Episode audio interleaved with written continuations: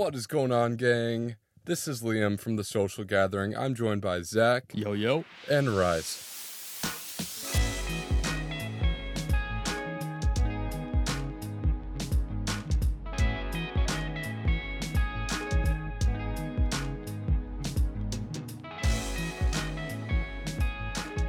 How are you guys doing today? Excellent. Hey, good. Awesome. So, Rise, tell us a little bit about yourself. Uh, my name's Reese. Shoot. Frick! I get it all the time. It's- don't worry. Actually, you know what? It's funny because we talked about your name before, and we were like, "It's it's Rise, right? It's definitely Rise, yeah." now is is Reese like the pieces? It's spelt just spelt R H Y S, which is is the Welsh way, which is like probably the original way, and then it's obviously changed like names do. But yeah, it's fine. I get it all the time, especially since I moved to to, to Canada. Have you met any other Reeses? In Canada. Oh, just in Canada. Uh, oh, there's loads in Wales. You get it's quite Oh, a I'm common. sure, yeah. yeah. but um, I haven't in person. I've, I've I've seen some people online with the same name, and they they're either from Wales or they have like their grandparents were, or their parents were from Wales. So it does spelt that way does seem to be like an indication of yeah they got a Welsh connection. My uh my grade twelve English teacher's name was Reese. And Oh, when I saw your name, I was like, "Uh, is this my English teacher?" Because I because I had never met anyone else with that name either. yeah, yeah.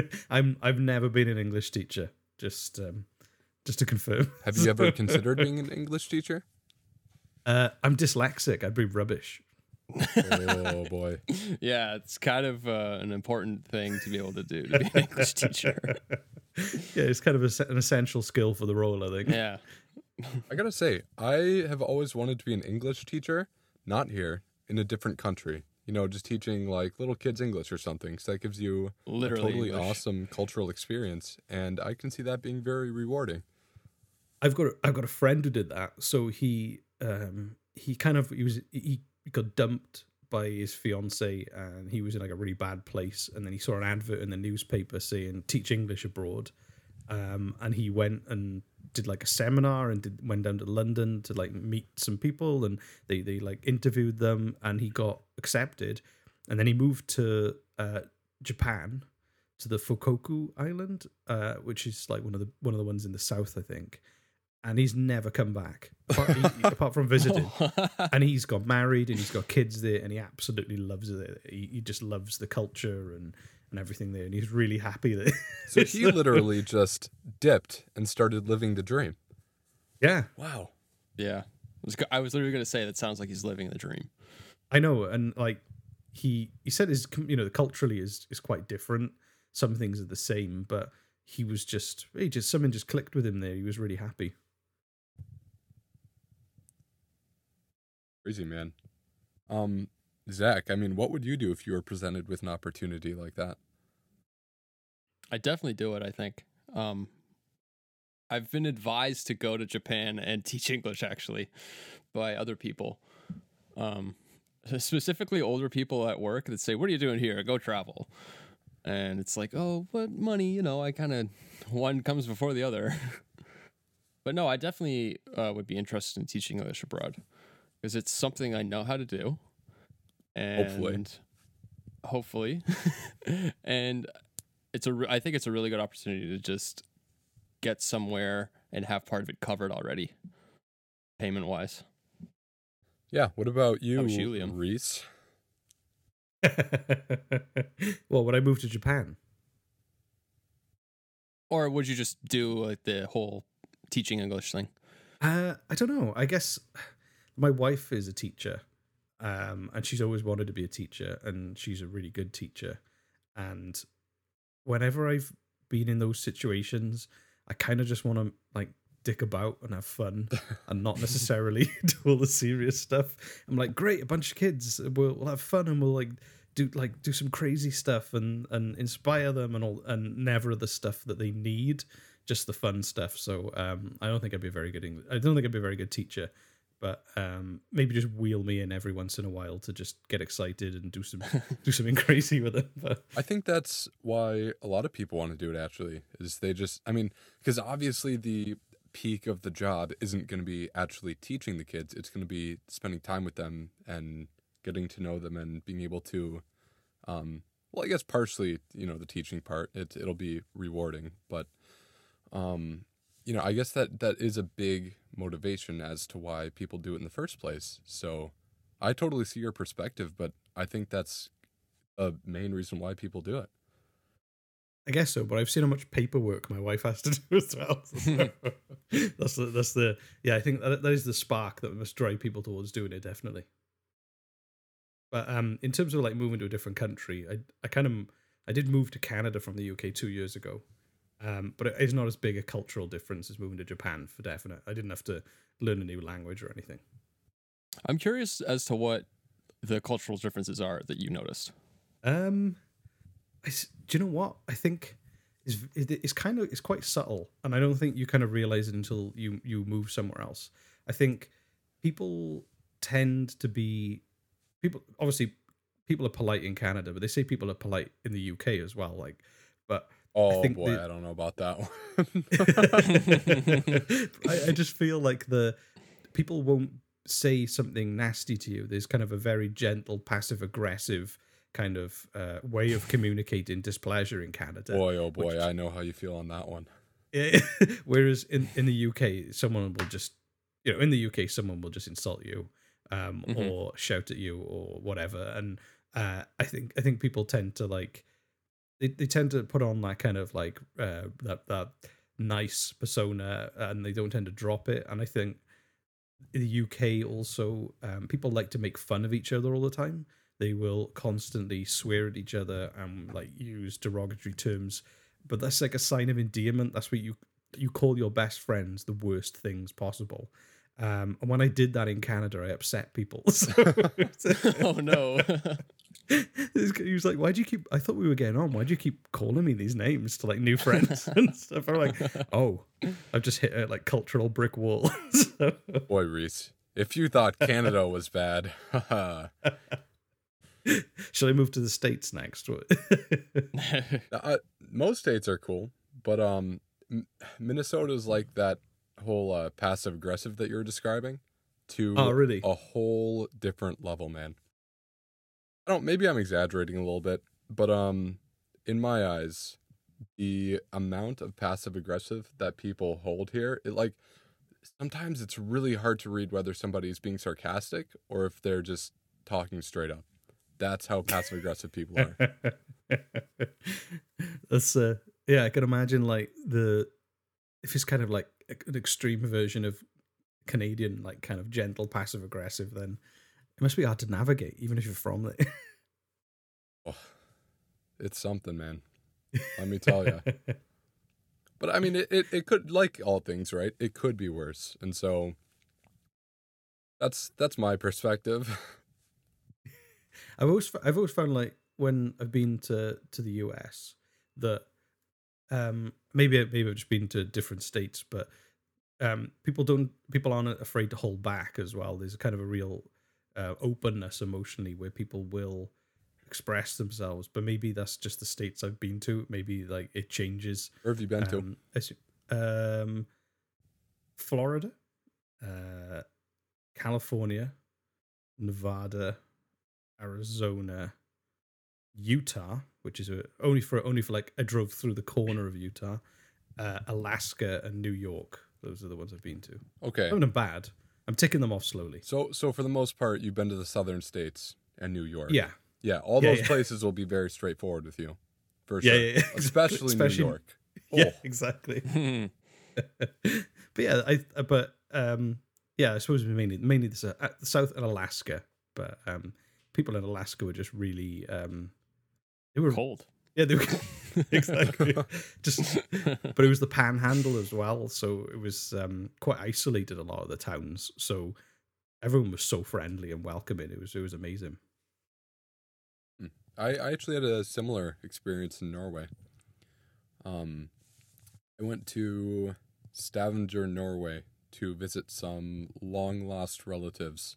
Oh wow. Very nice. Um, I, I think I've described it on an episode at some point. I, I think an episode that has yet to come out. But I think episode three and a half. Yeah, something like that. So I won't go too deep into it, but man, the the culture there was crazy. People were super super hospitable. Um, at least my family members, which you know hopefully they would be, and uh, they were all just such awesome people and such uh, wise people. But that being said, there weren't a lot of people, and so Yeah. it's like it's kind of a balance, right? I find that um, in in cultures and places where there are more people, um, and this depends on the place, but people can be kind of, you know, people don't have to be nice, right? But in the places where there aren't a lot of people, if you're not nice to each other, then how are you going to survive as a community? That's like a really simple take, and it makes so much sense. like, th- if you have more people to interact with, you're less likely to have less people to, I guess, continue interacting with you if you're mean to them. Does that make any sense? Yeah, and also like there's that fact that you've got to support each other because uh one a neighbor who used to live near my parents in the UK, they moved to the far north of Scotland where it's kind of you know really sparsely populated, really rural, similar to Norway in a sense. And they would just leave the keys in in the ignition in the car. Uh, and they were like, "Well, what if somebody needs to borrow the car?" so, like, That's that's funny because I read a Reddit post the other day about a guy writing about how he accidentally stole a car for that reason. Apparently, wherever he lives, people just leave their keys in their car. And he was at work and went out for lunch to, and he or and he was driving down the road or something, and he was gone for forty five minutes. And on his way back to work, he realized that he wasn't in his own car. He was in a car that was the exact same make model um, but it was parked like two spots over from where his car was parked. And it all happened because they both just so happened to be people that left their keys in their car. That's amazing. What are the odds? Just so like, I, yeah, exactly. find that that's I mean one of the one of the like tell you what, one of the biggest cultural differences I've noticed since moving to like North America, I guess, is like how um important a car is if you don't have Mm. a car. Oh yeah, Uh, because like obviously like the cities in Europe and other parts of the world were designed when people used to walk everywhere. So it was quite easy, you know, it's quite easy to walk to a pub or a shop or whatever you need. Whereas um, I tried to get we tried to get by with one car as a family of five, um, and I just found myself just being stranded. And it was like Mm. it's a good hour's walk to the closest bus stop. Even you know, uh, it's kind of quite rural. So, um, and everything's like you know, s- like y- y- and everything is kind of designed around the road and the car, which is which I found Yeah. unusual to to kind of get my head around. Really, and especially coming from the UK and even Europe, their whole transit system is just so much better than it is in North America. yeah, I think I think France and once you get onto the continent is even like the UK. It's got quite an integrated system, but is it's kind of is I wouldn't I don't it's quite expensive and is not like the best uh, in terms of how well it's run. But the um the European ones, like the ones on the continent, are just mind blowing. And they do this there's the ama- this amazing rail pass where you it's it's like it'd be about $150 or something like that maybe 150 $200 and it allows you to travel on any train pretty much anywhere in Europe for a month. So you can just just ride the train and pretty much go to like Vienna. Um, you can go to Paris. You can go to Madrid, all just using trains for this one pass. It's amazing. Oh, funny you should mention that actually. Um, I was looking into maybe it's a different pass that we're talking about, but I was looking into something like that. And um, I think it was called it was like the EU pass or the Interrail or something like that. And The EU rail pass is what I had. and apparently it. Yeah. based on uh, what travelers have been describing, Spain and France aren't too friendly with the pass. And so if you take a train in Spain or France, you might have to pay extra money on top of already having the pass. I had to do that. That's like such a typical European thing where like we're one big family and then they argue about a train ticket. Isn't that crazy though? Because it's like you guys are supposed to go along with it, you know? Yeah, yeah. but that's what you find like some parts like little pockets in Europe and you know like the UK was not a big not a big fan of the whole EU project so it's like you do Uh. get these smaller parts where people kind of reject it and they vote in these kind of far right anti EU parties uh so maybe it's that I don't know um like they're even talking about having an EU like army at one point uh when especially when like Trump got in power and was was was not necessarily going to defend Europe like the whole NATO kind of system where if Russia ever invaded they would all you know you invade one NATO country the others come to defend them. They were like Right. maybe we need to build our own big army. Um so th- this kind of like is interesting. It, it is the a lot of the countries still have a lot of autonomy like the state individual states do in the US but um it, more and more there's a lot more cooperation and integration across those states um in in new ways like you could uh i've got a british passport and the uk is still i don't know is it still technically in the eu i i, I don't know but i can i can when when i when it was still in the the eu and a full member i could go and live and work and claim a pension in any other eu country and and kind of be treated equally really I, I did think that you guys got kicked out. I, I remember something about that, man. I think I think yeah, I think you, I think you guys are out. But I think if I'm not mistaken, you can still travel until a certain date, yeah like seamlessly. Yeah, I think, and it's really sad because I think there's like a million, more than a million British people living in the EU, and then like a couple of million EU people living in the UK, and uh, like who've been living there for decades as well. It was you know qu- making people have to make a choice as a family where they're gonna like whether they where they're gonna continue their lives. Really, is kind of it's really sad. Is um, and also the fact that you, you could just just apply for a job anywhere and just go and work there. Yeah. It's just such a shame to have that taken away from like young people in the UK. I, I understand um you know that uh that the Britain wants to be individualistic or whatever, but uh and you guys could have had a lot there. I know. And it was like one of the most influential because it was one of the bigger economies and and also had one of the biggest military kind of um, partners of, of the whole whole kind of uh, organization. You know, in terms of the the kind of they still had nuclear weapons and you know still one of the still had more aircraft carriers. So on that basis, there was like kind of a certain amount of clout as a country. But I think a lot of people were nostalgic for this time when like the UK was like dominating the world from this little island and and not realizing that it doesn't work like that anymore. so Yeah, guys, we're uh we're a little bit different now. yeah, yeah. Times have changed. So um yeah, I think the UK is just diminished. I think that's how I kind of feel from that whole thing and not um they and already the anti EU parties who campaigned to leave the EU um they're talking about the fact that now they don't get to say uh, have a say on anything that's happening in the EU um, without with no sense of irony that the reason they don't have a say on anything in the EU is because they left. So It's it's it's crazy really, yeah, cuz uh you guys used to be the powerhouse, the ultimate powerhouse, and then uh a couple people decided to come to the US and now we're the powerhouse. So it's I mean, I'm I guess it's a pretty bold statement, Liam. Um we're seen as Just a simplifying it powerhouse. sad. yeah, I, I think like, and also the interesting is like you, they don't really teach you about the British Empire in the UK.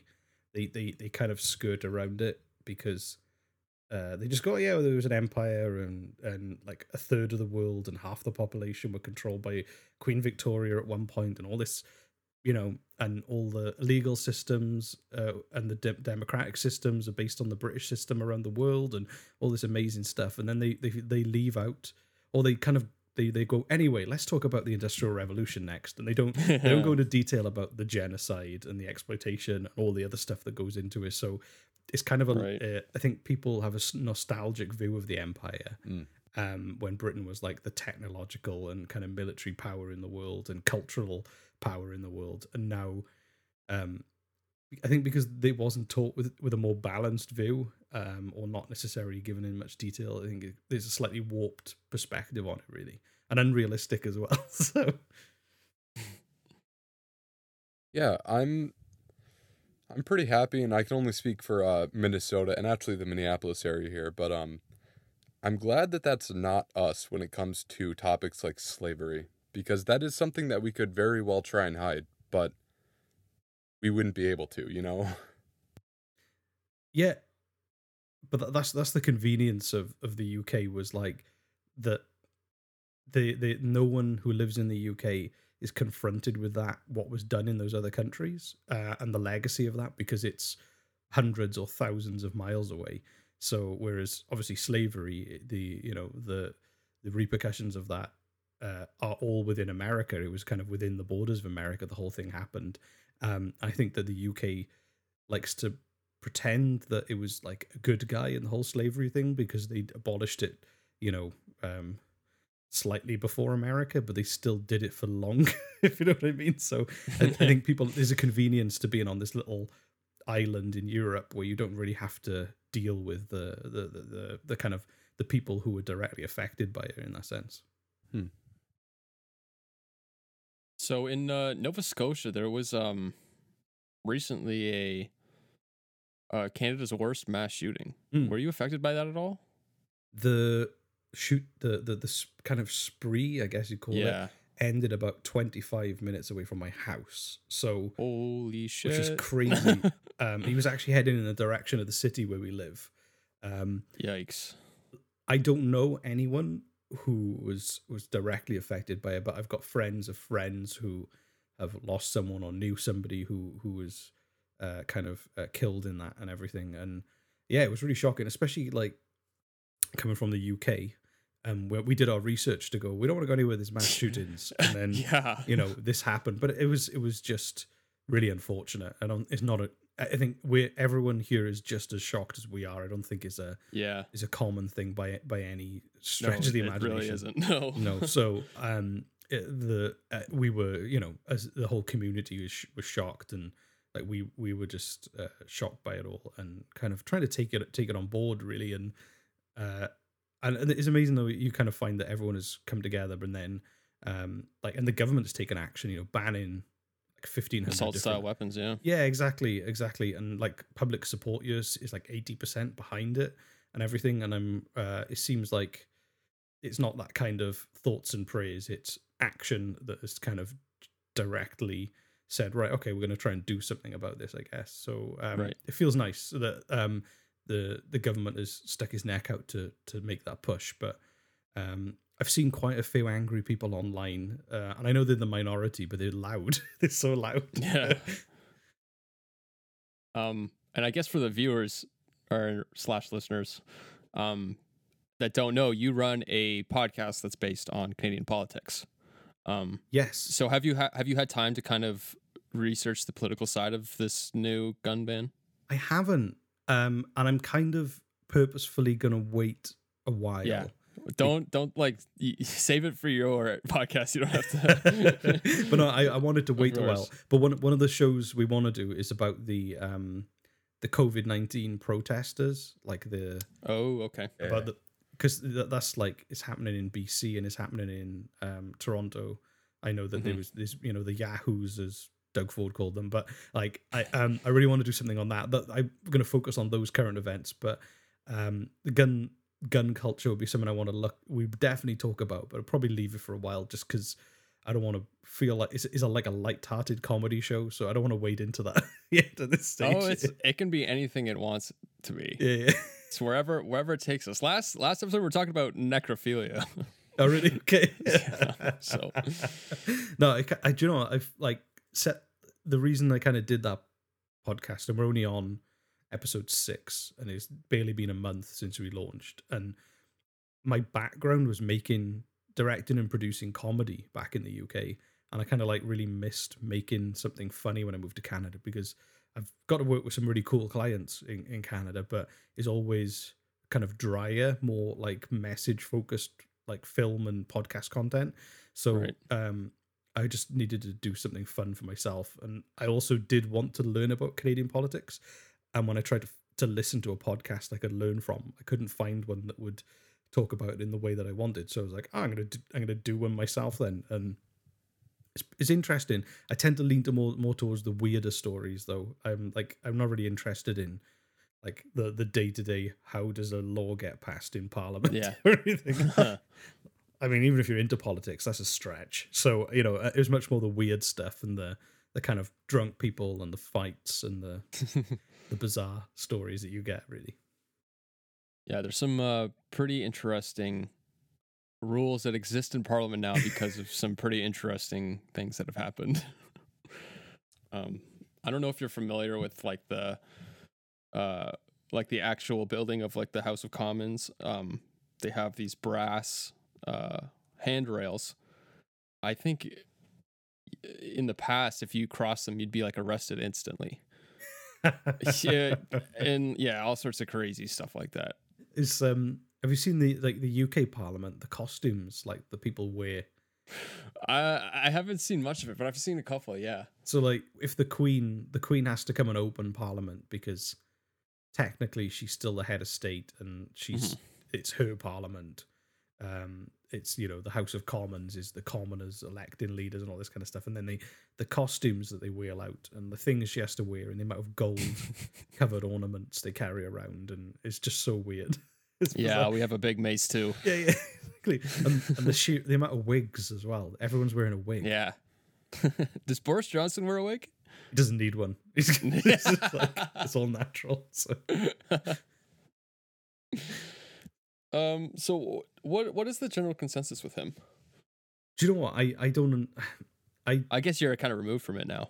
yeah, I am, and he's always been seen as like a bit of a a joker and not being taken seriously. And some of the stories about him, like being uh, addicted to cocaine and like going ar- driving around London, beating up journalists that he disagree with him, and you know, just just just a, like a this kind of person of privilege, but just Sounds someone like a who's just UK version of Donald Trump.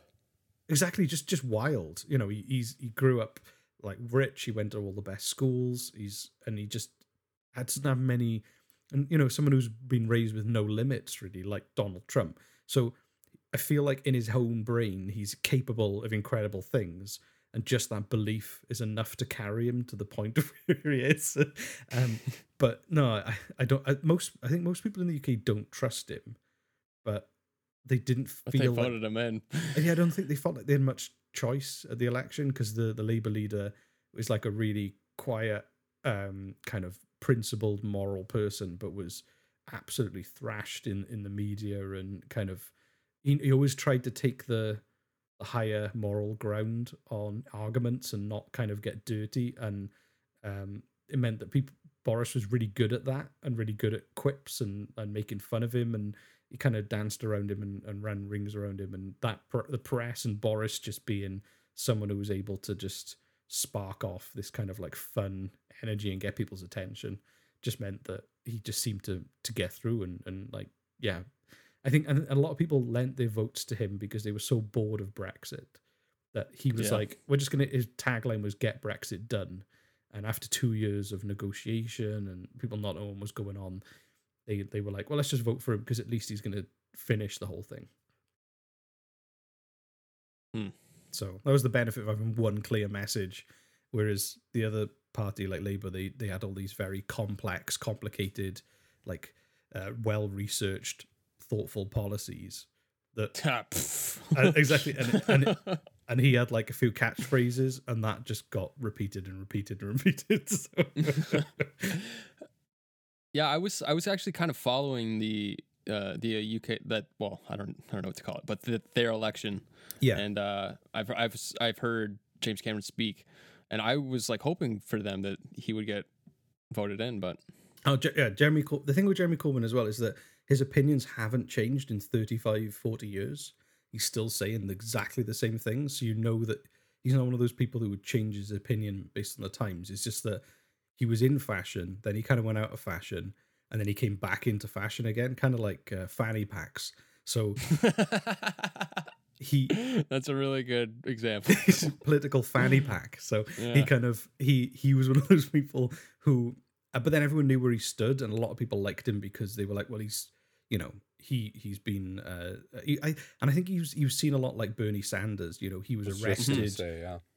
He, was, he was arrested for protesting apartheid in the UK when a lot of the UK establishment was still supporting South Africa.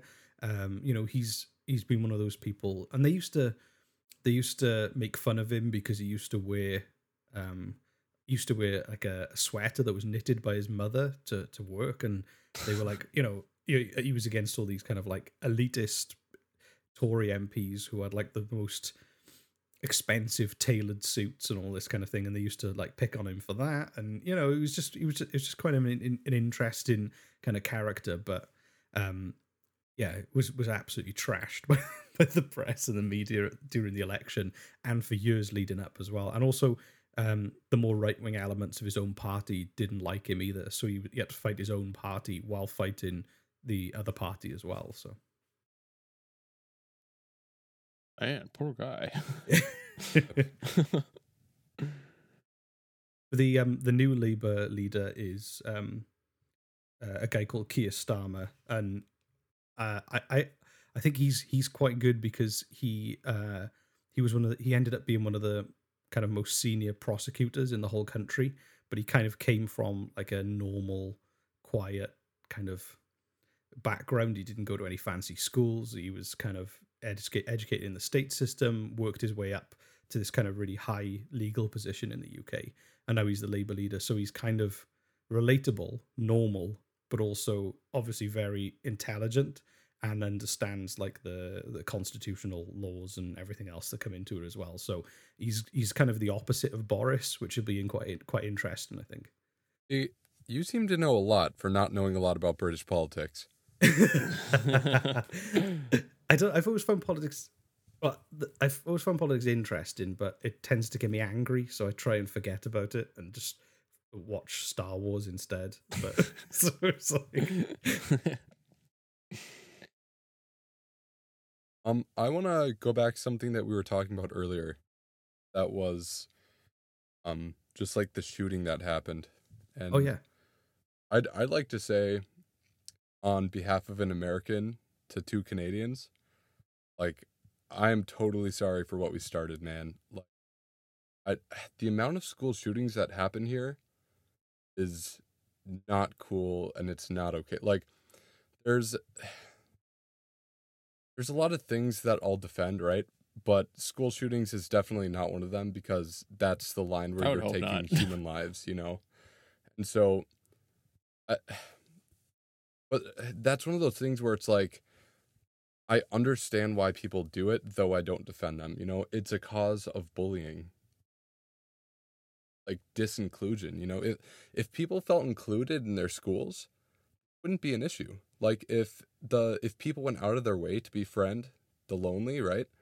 This wouldn't be an issue. But because certain people don't go out of their way to do that, and it's really not that hard, guys.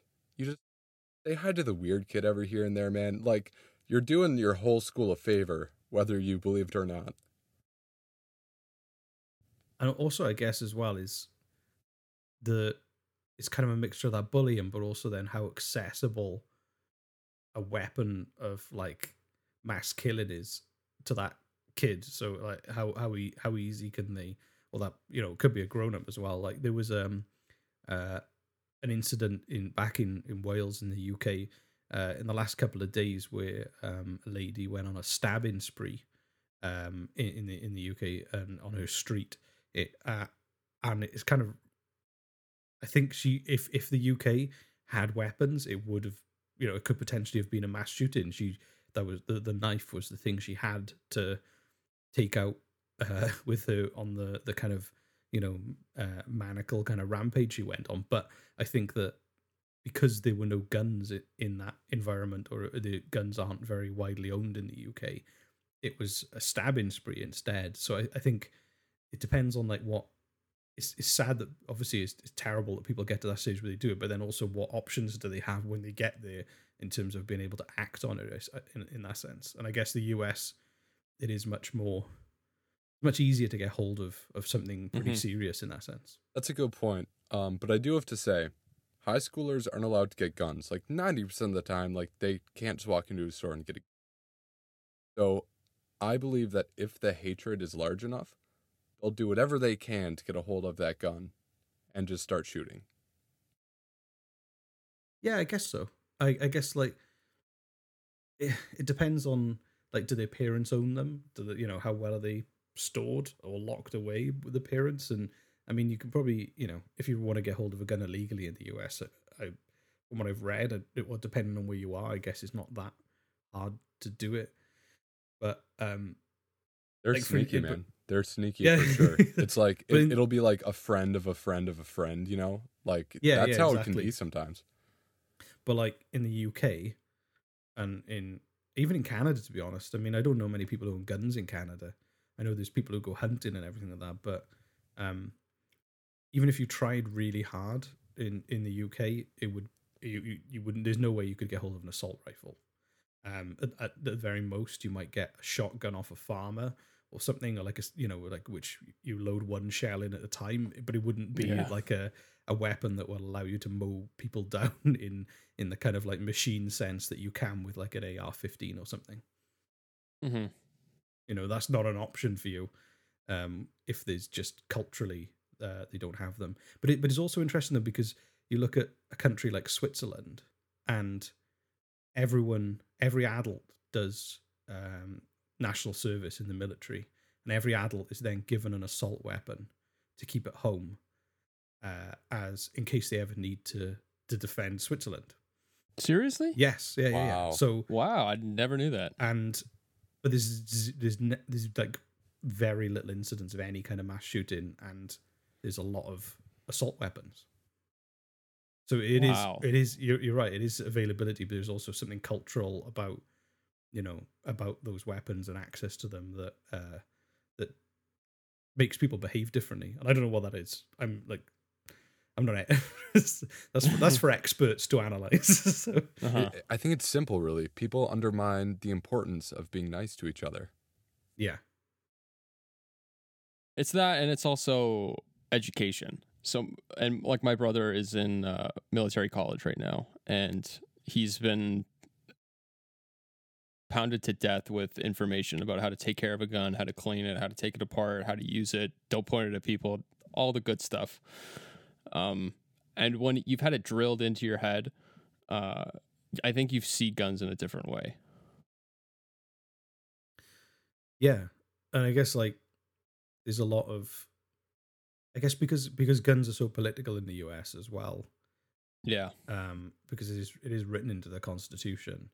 It does change the argument uh, because people are talking about it becomes it becomes more of like a I, I, Human rights thing. yeah, and I, I kind of see like gun culture is almost like a religious thing, not in the sense that it's linked to a religion, but people believe in it in a way that um, it's sacred to them to, to have that gun in their home and to own it. They celebrate it, and to them is part of who they are and their identity. And you can't. It's, how do you divorce someone from that idea if if they see it as part of who they are? You know, is it's not an easy it's not an easy thing to do in that sense.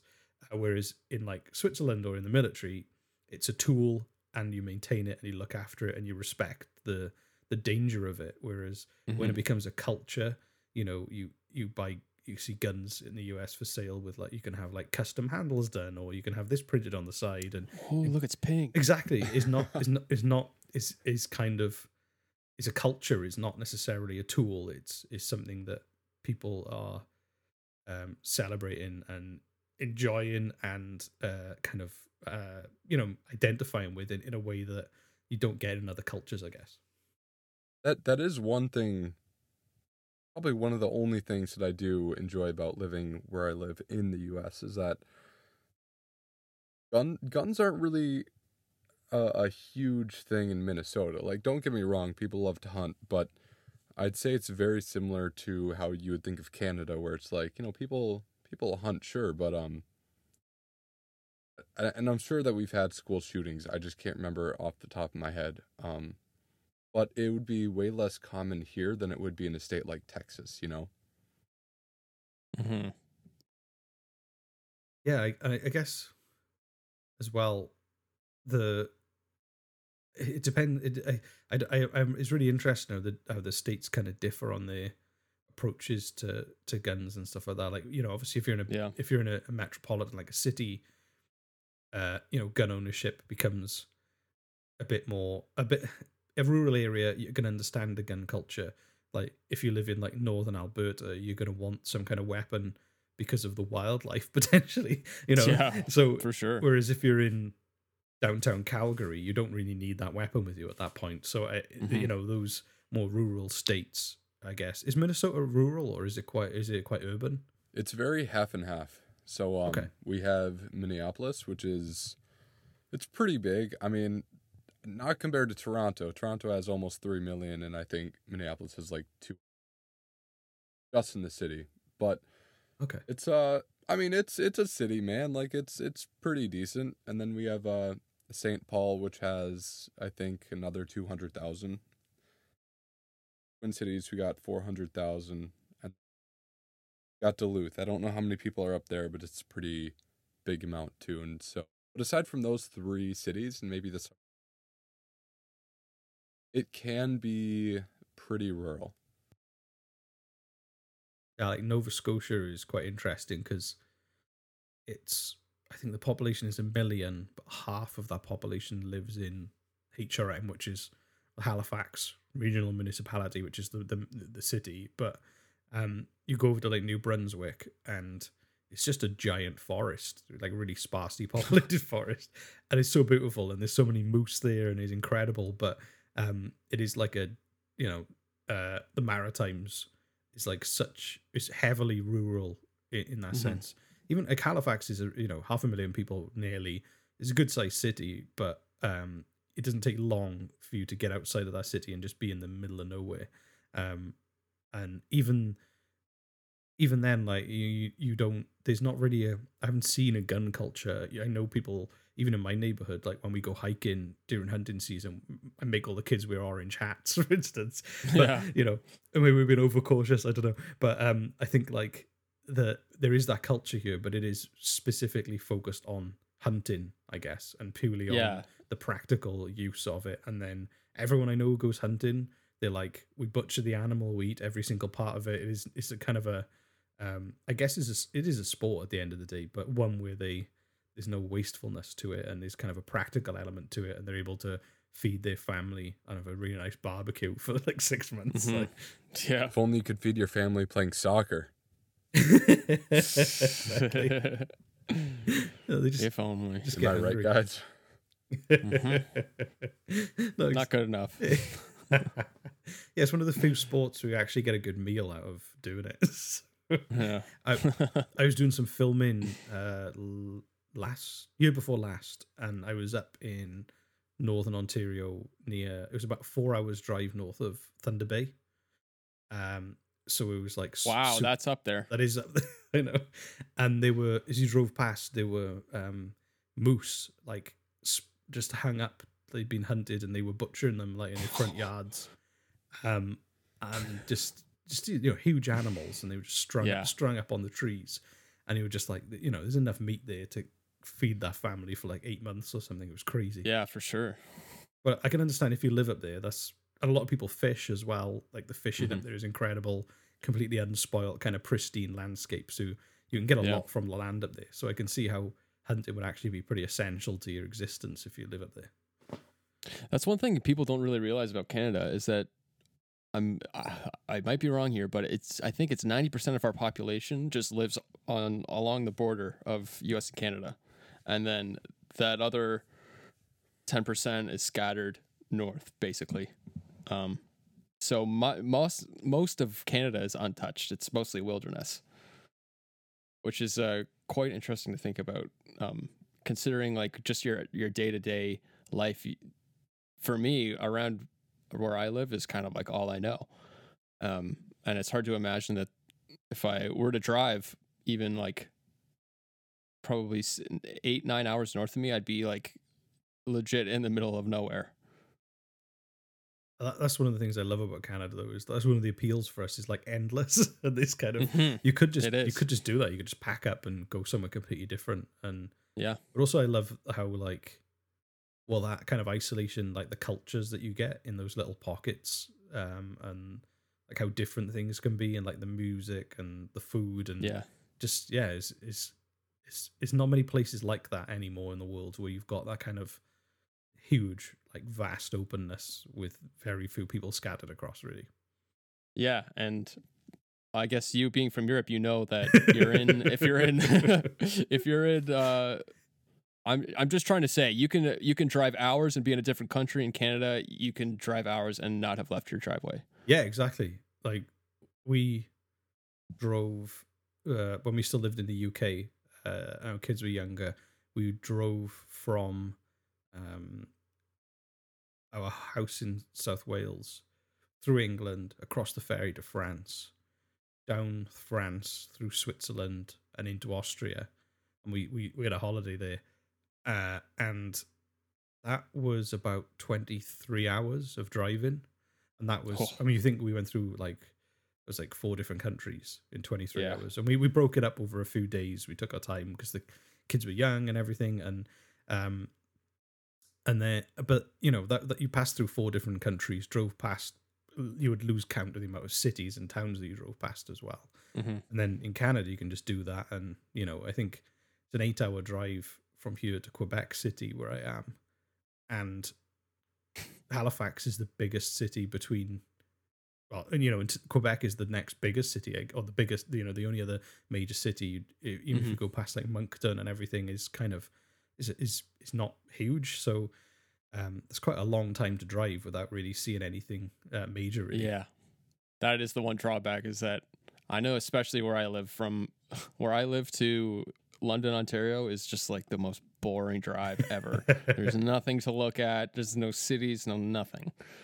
And just for scale, um, when for for my family, we used to drive to Florida every year, go to Disney World for uh, our March break, and to get from the Toronto area to Orlando, it's about 24 hours of driving, and that's one country that you're yeah, yeah, exactly. That's crazy. And also, everyone still speaks English as well. yeah, thank God. I mean, like sometimes in Georgia you can't really tell, but Well, what is what's your favorite anime? I'm I'm not. I've never really watched one. No, Is that is that like mind blowing? I figured. not Um, not really, not particularly. I kind of I don't I, I used to be really into comics, um, but it was mainly like kind of Western stuff. I've never really um. Uh, an- anime is the animation rather than the comics, isn't it? That's manga. yeah, so manga is the yeah, it's the comic version of it, and then anime Yeah, is that's right, yeah. really cool. Uh, I think the the closest I ever got to anime is um.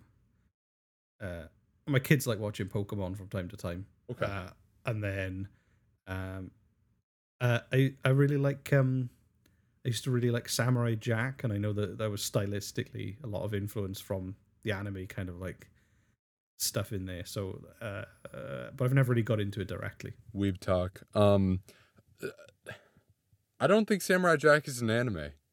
No no I meant it's just influenced by Okay. some of like the, the way the fight scenes are constructed and everything sorry. Okay, yeah, yeah. I no, because I used to have a teacher, um, in college, and uh, when we asked him what his favorite anime was, and he said Samurai Jack. Oh no no. We're that's like, just, uh, that's uh, just word that's I word association know. i think So- but no no it was it was more if you i think the the fight scenes and stuff and also they, they they've used it a lot in um uh what was it the this like some of the newer dc cartoons uh seem really heavily influenced by that style as well like uh have you ever watched young justice Is that like a Teen. Titans thing? Yeah, but it, it looks um very much and kind of the animation style is very much uh it, it does look heavily influenced by like Japanese style animation. Um it seems like that is the style that um yeah, it seems to have had such an influence on Western animation that is start the Western animation is starting to look a lot like it, I feel. In in terms of um American animation, Yeah. uh, I. I mean, I guess I just liked the uh the old Teen Titans that they had, man. Um, the one before they made Oh, yeah, the yeah, yeah. the crappy uh Teen Titans Go show, like the really bad one that's on Cartoon Network now. Uh, It, it was around in like 2010, I think. Like I wasn't. I just remember watching it when I was a teenager. So, but I don't. I didn't remember watching a ton of it. I just remember that it watched really sorry, watched. It looked really nice.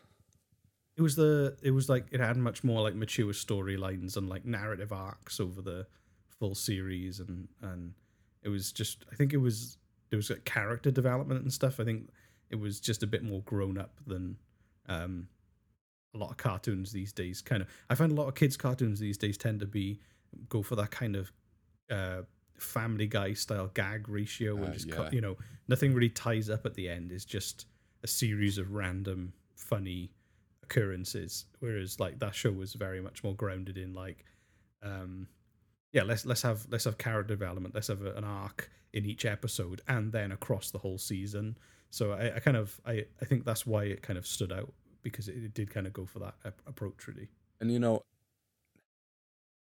as a grown ass adult, I will gladly watch a cartoon like that, man. Like as long as it as long as it's progressing and it's moving forward.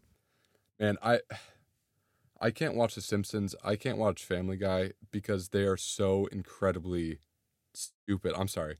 Th- They're hard to watch for me, man. They're hard. Like I get the um shock value and the, and the funny aspect of it, but this is stuff that I would laugh at when I was like 13. Yeah, yeah, yeah. I think, and I think like you do, you get like different styles, and like Teen Titans Go is very much like, you know, it it is. My kids really like it, and I kind of laugh at some of the some of the gags and the callbacks and stuff in it, but there, there is no real. Yeah, like narrative or development or anything to kind of keep you keep you hooked as an adult. I really like those shows which you can watch with kids and then also enjoy as an adult. It's kind of like that Pixar model of like Mhm. all the family gets something from watching it, and some cartoons are just pitched at you know like a certain certain demographic and don't try and win everybody over. And every now and again you get those shows that do, and um yeah, you can just watch them at any age and still appreciate it. Yeah. Um I've heard similar things about a show called Steven Universe. Yeah, I've never watched that, but I've seen it. I've seen I've seen people like incredibly passionate about it. And you do find that when people get really passionate about something, you go, "Oh, it's probably worth checking out." If they're Right. willing to get tattoos, then it must be good. I just I don't like the uh the style of it. It to me it just it is very kiddish style, so that's why I'm not super drawn to it, but uh okay, apparently it has adult like themes, so I don't know. yeah, like the Animaniacs. I don't know if you remember that. That used to have that was quite random, but it had some really uh, kind of hidden, uh, smutty jokes in some cases, like dirty humor for adults in this kids kind of cartoon. Sure. Um, uh, I'm trying to think of the one. There's quite one quite famous joke. I think that they say, um, "Right now we need to get now we need fingerprints," uh, and I think they were being detectives or something. It was like a Sherlock Holmes style episode, and then one of them grabs prints. And they're like, no, fingerprints, as in, as in their mistake was fingerprints. So, Oh, and this no. is just, I know if you Google it, you'll find it. But is um yeah the the fingerprints uh Animaniacs episode. I can't believe they got away with it. Um What do you guys think about bronies? Is that man into My Little Pony? Yeah, because that's that's what this conversation reminds me of. Is like grown ass adult liking kids cartoons. You know. Yeah. Um. I, I guess some of I can see like if there's like a real quality to the original cartoon and you associate it with like certain kind of emotion or time in your life, then you can get enjoyment from watching her again. But I don't understand when people get really obsessed with something that was average, I guess in that sense, and for it to become like a movement in in such a way that it is. I guess I don't really know a huge about about it, but um, what I've seen what I've seen on Reddit, it kind of it looks kind of weird. I guess. Yeah, I don't know if I totally understand it, but uh, t- to my knowledge, it's like grown men that are like not into My Little Pony. They're like into My oh Little wow. Pony. Right. Okay. Um, yeah, the only reason I bring it up is because I've been watching a ton of Oh, you have something to tell us? presentations about teenage boys talking about how they love this show. It, like it's like a school. Pre- yeah, it's like school presentations. I, I basically just searched on YouTube My Little Pony presentation, and it's any like fifteen plus year old boy. So like even college, some of these guys, um, going up to a stage with a slideshow, and talking about their favorite show. Now, let me tell you, that was one of the funnest nights I had, man. Like I was laughing my ass off the entire time. But, but there were one or two points that they made I thought sounded very interesting. Um, Please and boy, I wish I could think about uh, them on the top of my head, but something that each presentation keep mentioning is once you watch the first episode, you'll be hooked. What do you guys think about that? Do you guys think that you could uh, sink your dignity enough to watch the first episode of a little girl show? I definitely could and prove them wrong. just to just to contradict them. Yep. And then give a presentation on it. I tried. yeah, exactly. I tried this, and you're wrong. Just to counter you, I don't. I I, I end up like watching weird stuff because my kids like watching weird stuff, and like That's I'm- okay, right? Because you have No, kids. no. So if you were to say, I watch My Little Pony, I wouldn't be weirded out in your case, you know? No, no, but like, but like they watch things like um, they watch this this YouTube channel called Roma and Diana. I don't know if you've, you- you've heard of it, but it's just two a brother and sister, and their parents make like funny little stories with them. But I think they're sponsored by like big brands because they're always up playing with like the latest toy and opening them up and um and they've got like 52 million subscribers on YouTube and it's just I think they make a lot of money from these videos. And my kids will just sit there and watch it for hours. Um, I probably shouldn't let them, but um, sometimes it's convenient. But, but they, um, Sometimes you just need a break. exactly. Sometimes I need to do my work during lockdown. so, um, and then the other thing they're, they they'll just watch other people play Minecraft or uh, for, Mhm. for hours. They, we've got a, this we've got a Roku TV with this like Minecraft app, and it's just people live streaming Minecraft, but it's like kid friendly. So, um, and they'll, they'll just watch that. They're just really uh, entertained by watching other people do Minecraft, which uh, I don't. I guess I mean there's a whole industry around watching other people play video games, which I don't get, but it, it's got a huge appeal to to younger people, I guess. Have Have they ever watched Jacksepticeye? Because I feel like as a, a UK dad, I would be envious if my kids were watching a Irish guy play video games. No, no, they Hmm. haven't. No, um, Because they're not allowed? I no, I just I guess do you know we we we did have we had a YouTube app on the TV, um, and they were watching like kid friendly stuff, and we were like, you know, we we created a profile that was for that. But the one thing that wasn't filtered was the advertising, and they got targeted with uh, horror films. So there was a trailer. Oh, no. a trailer. Interesting. I know there was a trailer with a spider going in somebody's mouth Oh. and it really it really traumatized our five year old. He was, and I was like, well, we've got no control over those. They just plonked in by an algorithm, whereas the, they couldn't. They can only see videos that were age appropriate, but the adverts were just targeting them, and it was it was we, we had to delete it just because of that. Really, So it was, Wow. I know YouTube shooting themselves in the foot. it's bizarre.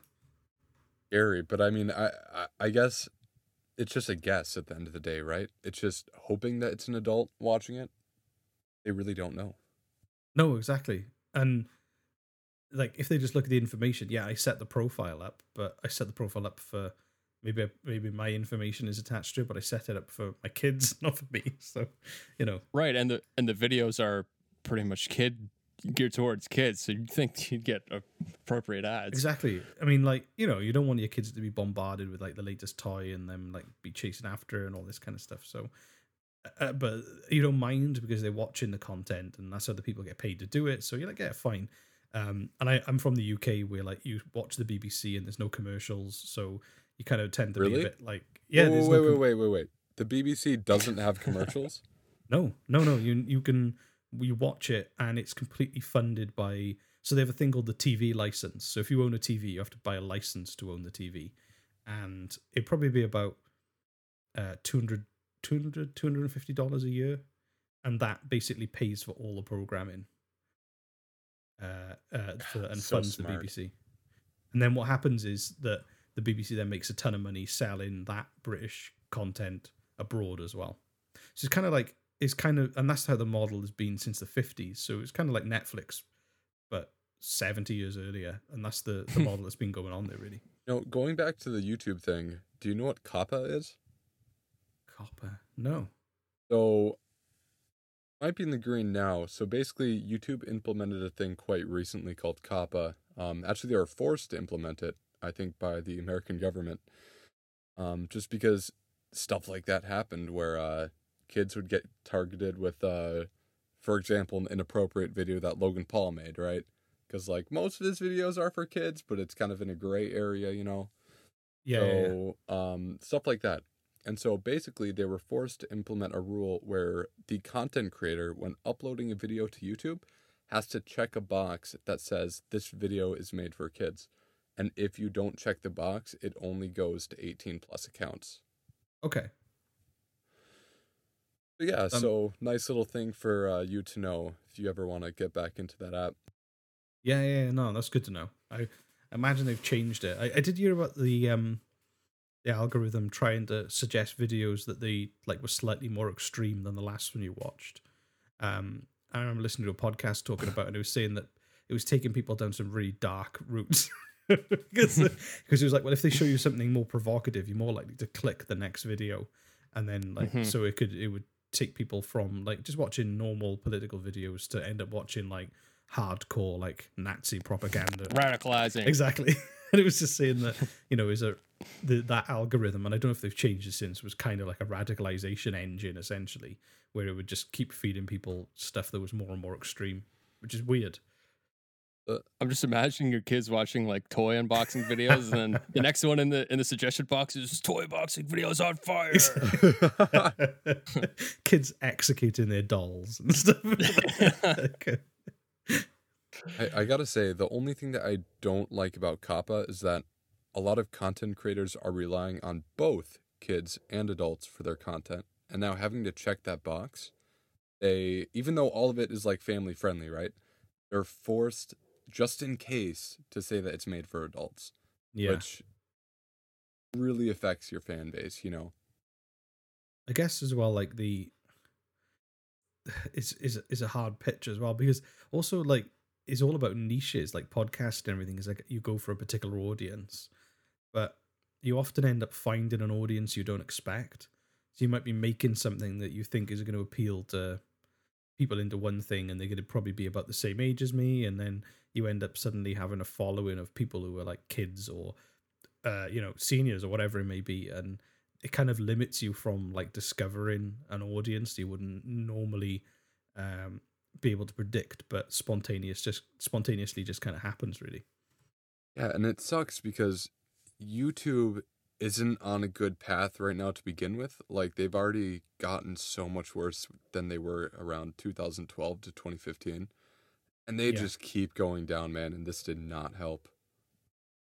I, I don't know if I told you this story when we spoke before, but um, I I did I tell you about my early days on YouTube. So when I was I started I, I kind of I made my first film that ended up on TV just just by by luck when I was like 19. So I was really lucky I got an early foot in the door. And it was just a really short film about um uh, binge drinking in the UK that was went out as part of like a series of PSAs on the BBC, and it was like a minute long or two minutes long. But at the time, I was looking, I was getting more into doing TV work, but um, YouTube had, was kind of pretty new as well. A few years later, so I started creating a YouTube channel, and um, it was a year or two old. It was still like very early days on YouTube um, I started getting a, a good following, and this must be early 2000s. I don't know the exact year, but I was the 17th most subscribed comedian on YouTube, and I only had like 200 subscribers. So that's how early it was in the YouTube days. And and there was another channel on there that was set up by you know Cheech and Chong. It was Cheech out of uh, Cheech and Chong, and he he liked one of my videos, and we started chatting on there because he was like, "Yeah, What? this is cool. This is YouTube," and I was like, "Hey, hey," and he was like, and he left a comment on one of my videos, and he was like, "Really like your stuff," and I like screenshotted it and like framed it on the wall, and like and then and then I started again busy with TV work, and I kind of forgot about that channel and didn't do anything with it. And like I now realize that like that could have been if I'd stuck with it to be there early on and just built just by even if I was any good or not, just by the the virtue of being there first, I could have could have been like a big empire of like production and stuff. But you could have been a filmmaker for Cheech. Exactly. Could have just followed him around in his day to day life. Something. but um, and then it, I mean, like the consolidation prize was I was making TV shows for the BBC, but at the same time, I could have done the YouTube thing if I taken it more seriously. Uh, but again, you know, it's hindsight. I didn't think I was. Yeah. ever- I couldn't see how you could ever make money off YouTube. Whereas, Right. I and I back could- then, it definitely didn't seem like a possibility. no, exactly, it didn't seem like it was a plausible. It was like, how would you make money? You know, there's there's no way it'll, it'll work out. And then, uh, you know, it grew and grew, and then like, yeah, uh, it, people worked it out, and now it's you know a money printing machine for some people. But um, For the people who don't know, who is that guy? Which guy? Cheech and Chong. Yeah. They're like, do you know Cheech? How do you describe them? They're like stoner comedy legends from the seventies, aren't they? Yeah. Um, and Tom Chong's actually Canadian. Oh, there you go. He's from BC. It's amazing how many famous comedic actors are Canadian. I was Yeah. talking about this earlier with someone like John Candy, Leslie Nielsen, um, Jim Carrey, um, Mike Myers, Mike Myers. Yeah, it's, uh, Seth Rogen. it's bizarre. Yeah. Um. So, Ryan Gosling. are you? Ryan Reynolds.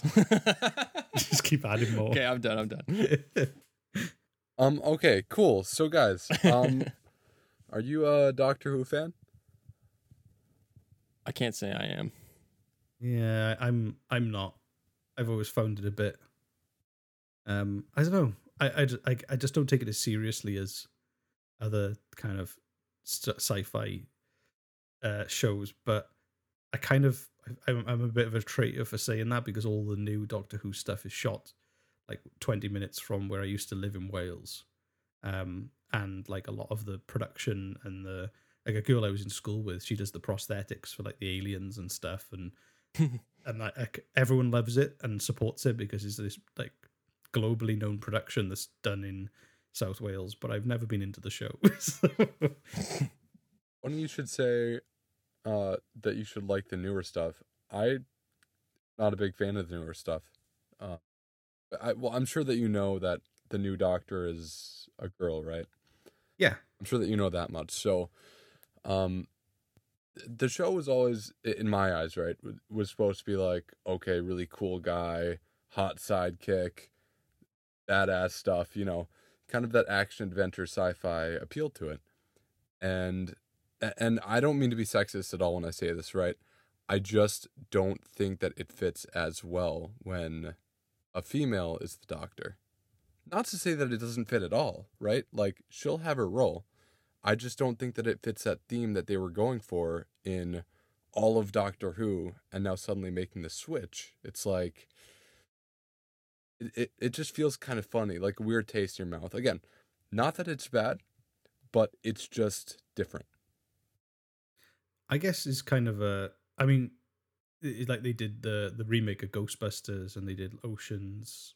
Mm-hmm. What was it? Oceans Eight or the I the think, remake? yeah, something like that.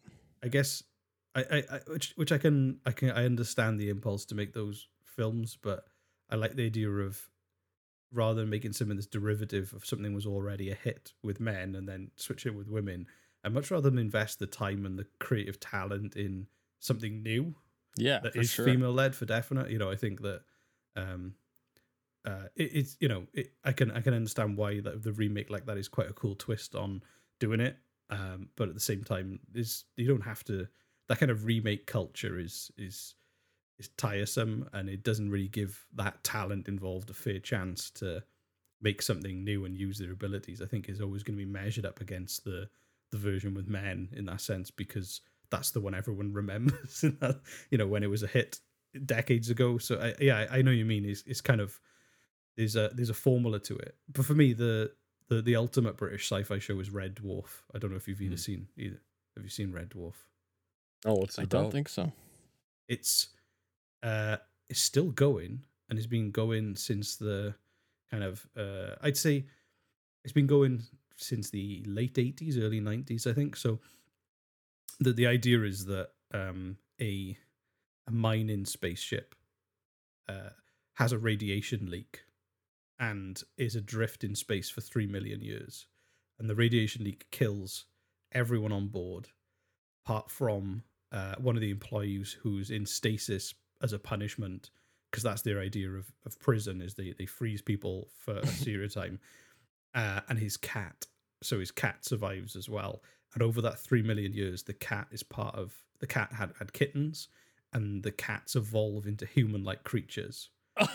Um over the and then there's literally one left because obviously the gene pool is really small and and this one hum like human cat kind of hybrid because they adapted to live in a human environment in space is there. And he wakes up there's this cat person and then they bring back his they bring back the the the ai that runs the ship after 3 million years is kind of becomes slightly uh i guess is, is intelligent. It was supposed to be like insanely intelligent and his intelligence has been reduced massively.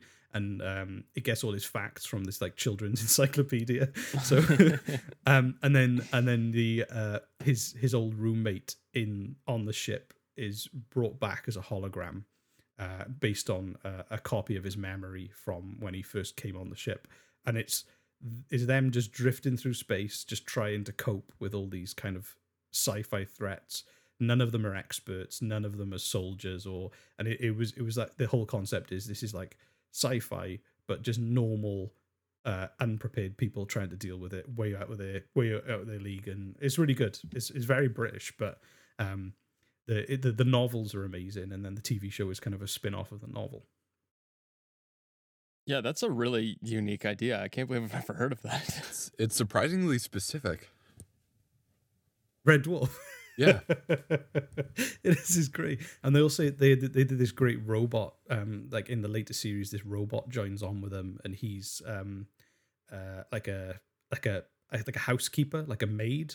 So he kind of looks after them and he's got this uh, hoover attachment because he's got a built-in hoover and it attaches to like his groin. So, so there's some really good gags. And i remember watching a documentary about it like when it'd been running for a few years. They did a documentary and they they sh- had Patrick Stewart talking about the first time he watched Red Dwarf, and he actually called his lawyer because he wanted to sue them because they were making fun of Star Trek so well.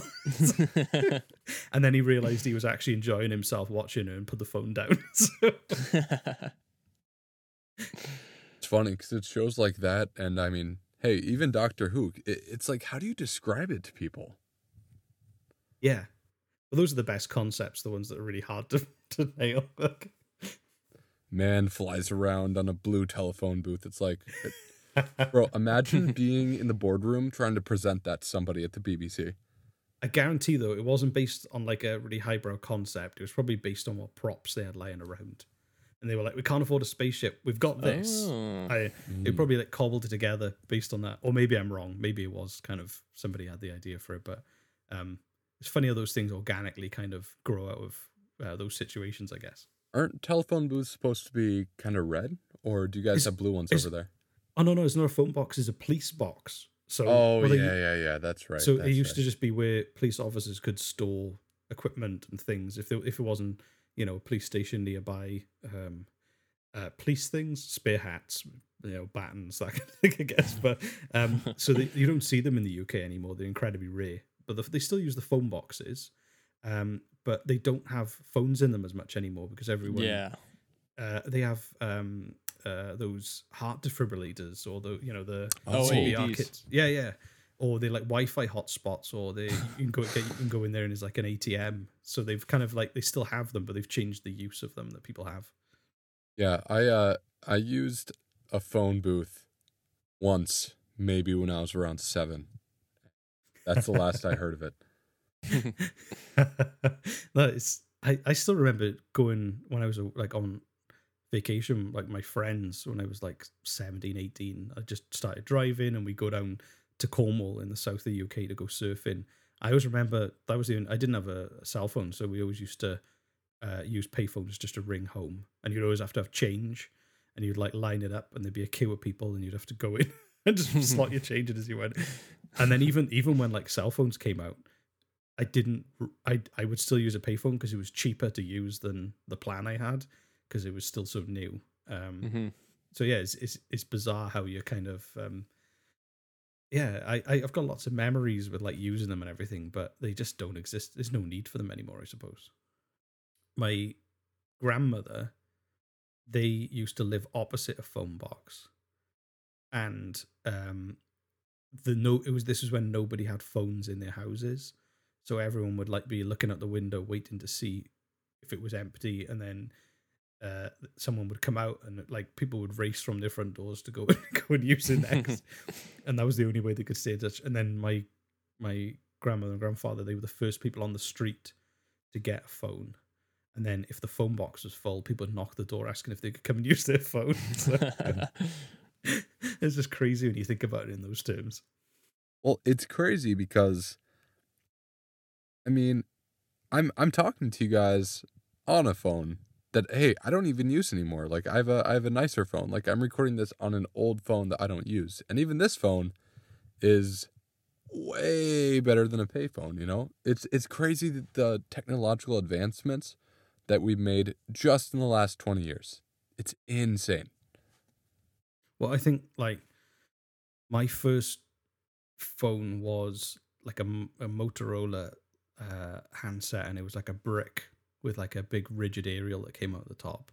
And That's this, exactly what my first phone was. and this was this was been about I think it was about sixteen, just like two thousand, and then. But I remember as a kid, my dad used to have a briefcase, and the briefcase was the phone. yeah. and like open it up. And it was just like, and like you'd have to open it up, and it looked like the kind of nuclear command codes or something. kind of- the football. exactly, exactly, So yeah, let me just put my phone on the overhead compartment real quick. exactly. So- I gotta check my phone. Hold on. but yeah, it's is is bizarre how fast the technology. And then like, well, yeah, twenty years later now, I've got essentially a computer in my pocket with a really good camera and everything else that I need. It's just bizarre. It's a computer. It's literally a computer that you can stick in your pocket. It's nuts. You know what I think is crazy too? Is the fact that phones have advanced and so have computers. Because you would think that because phones have become such a norm, computers would have died. But they haven't, which is crazy on its own. Well, do you, Well, I, I think the processing power and just there's so much more possibility with computers, coding, and you need computers still. Right, but they could have made that push. At some point, they could have. Um, I don't think so. I think so. I, I don't think you can get the processing power of a computer into a cell phone. Ooh, I got to disagree with you on that, man. I think this is the first time we've ever disagreed on the pod, man. We Is made the it end? four episodes in. Let's go. is this the end of the podcast now? we don't have a Jamie to look it up. um, the thing I find weird though is like technology, like obviously computers are getting more powerful, cell phones are getting more powerful, and like smart TVs and everything. And the one thing that hasn't changed and is still as shitty as it was in the '90s is the printer. Yes. Oh, Yes, sir. That's the one thing that they've really not bothered trying to fix. Like how hard is it to make a, a paper jam free printer? Exactly, exactly. I have the same printing problems now that I did when I was in the late '90s. There's just no difference. Like it's going to take me half an hour to print off this three page document, but I can use my finger to open my phone. I don't even have to press a button. Like, exactly. or, oh, how about I'm just going to look at my phone and it's going to unlock. Yeah, that's weird. Mine does that, and it freaks me out every time. I'm happy I'm not to that stage yet. I still have Yeah, an I'm old enough either. phone where I'm uh, doing the fingerprint. yeah, same. yeah, you just find like, especially and it, like technology in cars as well, like the speaker systems and like the the safety and all that kind of stuff is incredible. Um, and like the impact, the crash, you know, the Mhm. crash technology and. But it's still just burning oil essentially, and that hasn't changed for like 120 years. so Yeah. there's like some parts of it are amazing, and other parts of it are just you know have not changed that bit at all. You guys believe that um, the government is using the data that we insert into phones for their own database? For example, the Face ID and the Touch ID? Probably, I'd be surprised if they didn't. Right. Just didn't. That like I I imagine like even like Google Docs. You think Google can see everyone's documentation and spreadsheets and all this kind of information that used to be on separate computers. So I imagine that if the government told Google that they needed to look at it for security reasons, they would probably do it with them. They probably help them develop it. You know, is the the the in, especially like even in the UK, like there there's a, a big listening station in Cheltenham in um just outside the Cotswolds in the kind of middle of England. And it looks like this super high tech looking donut building. Um, and like it's a listening post where they just, you know, anything that is flagged digitally in terms of emails, phone calls, messages, um, is kind of monitored through there. So I think. I think like I think I, I, I think they kind of keep all of it, and whether it's anonymous or not, I don't know. But uh, even like you look at um some of the whistleblowers and things you've had, you know, hmm I'd be surprised if they didn't. I guess. It's it's kind of scary, right? When we were starting this podcast, you know, we just made a Google account. That was one of the first things that we did. And it was like, oh sweet, we got a Google Sheets and, and Google Forms and, you know, all these things that we can use to help us build the podcast. And it, it might not be that sweet once you look a little bit further. I mean, but like, there's not information on there that I would care if anyone knew about. No. But still not the most comforting comforting. It doesn't really bother me that much. I know we're supposed to want our privacy because that's like the last thing we have left. I just like for me though, like this the whole like the government's watching me, like go ahead. I'm not hiding anything. You know, secretly masterminding a secret like terrorist No. cell.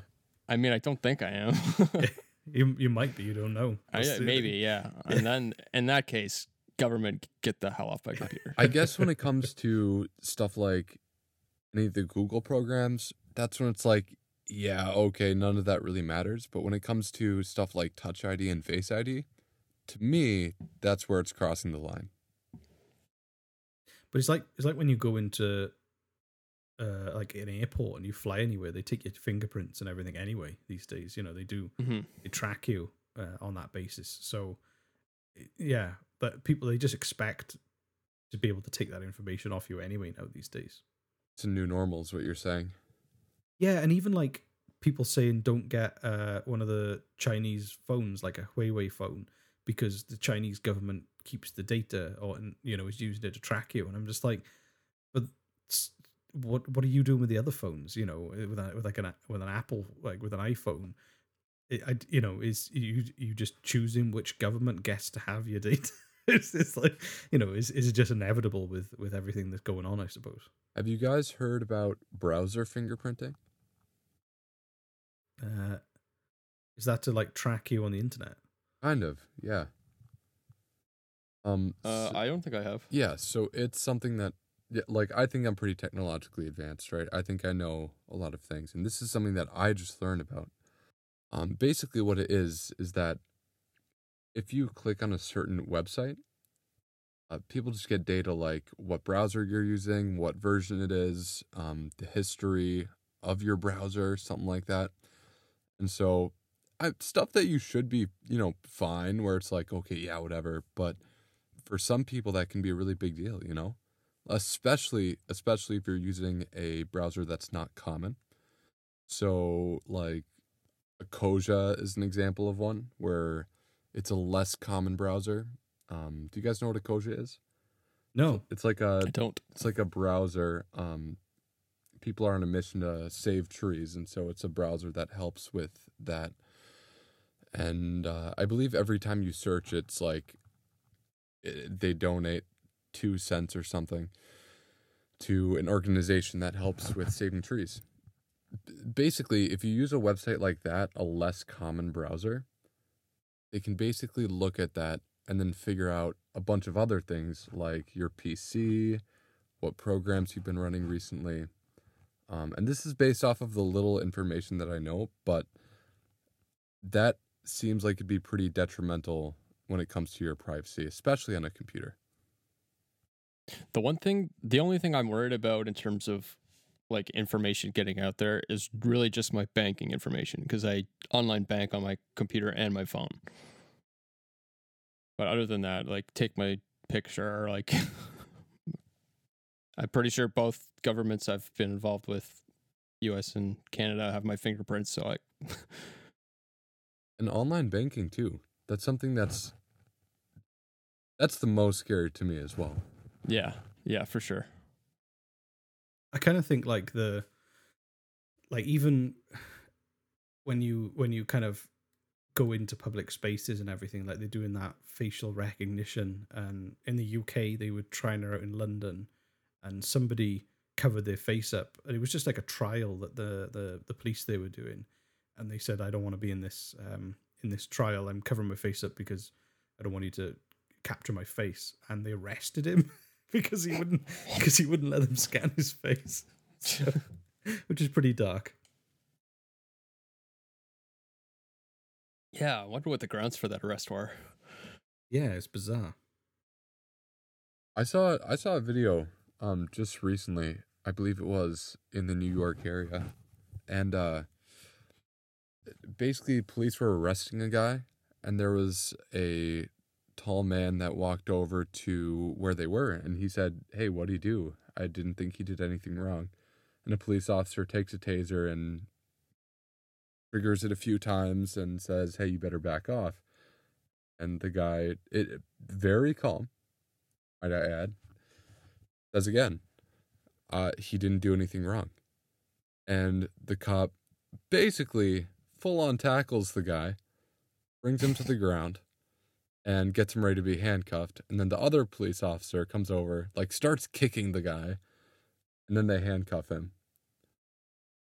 I, I think that Hmm. um uh, like police officers um I don't think that enough people respect police officers, man. Police officers have a hard job and I think that a lot of society doesn't respect what they do. That being said, there are some police officers that overuse their power. And Sure. the ones that do, that's not okay. I mean, that, that's the thing though. Like police officers is a cro- a cross section of society make up that group of people, like you would have any cross section of any kind of profession, and you always get those people who get a little bit carried away with a role, uh, whether they're a security guard or whether they're a, you know, um, someone who controls the line at a water park for a slide. You know, you get those people who really, really get into the power they have in that moment. and- yeah. and like other, whereas other people are responsible and moral and can just handle it all and you know always do the right thing i guess so yeah it's just it's just a shame when it's like you see such extreme circumstances based on how that person views their job and everything i guess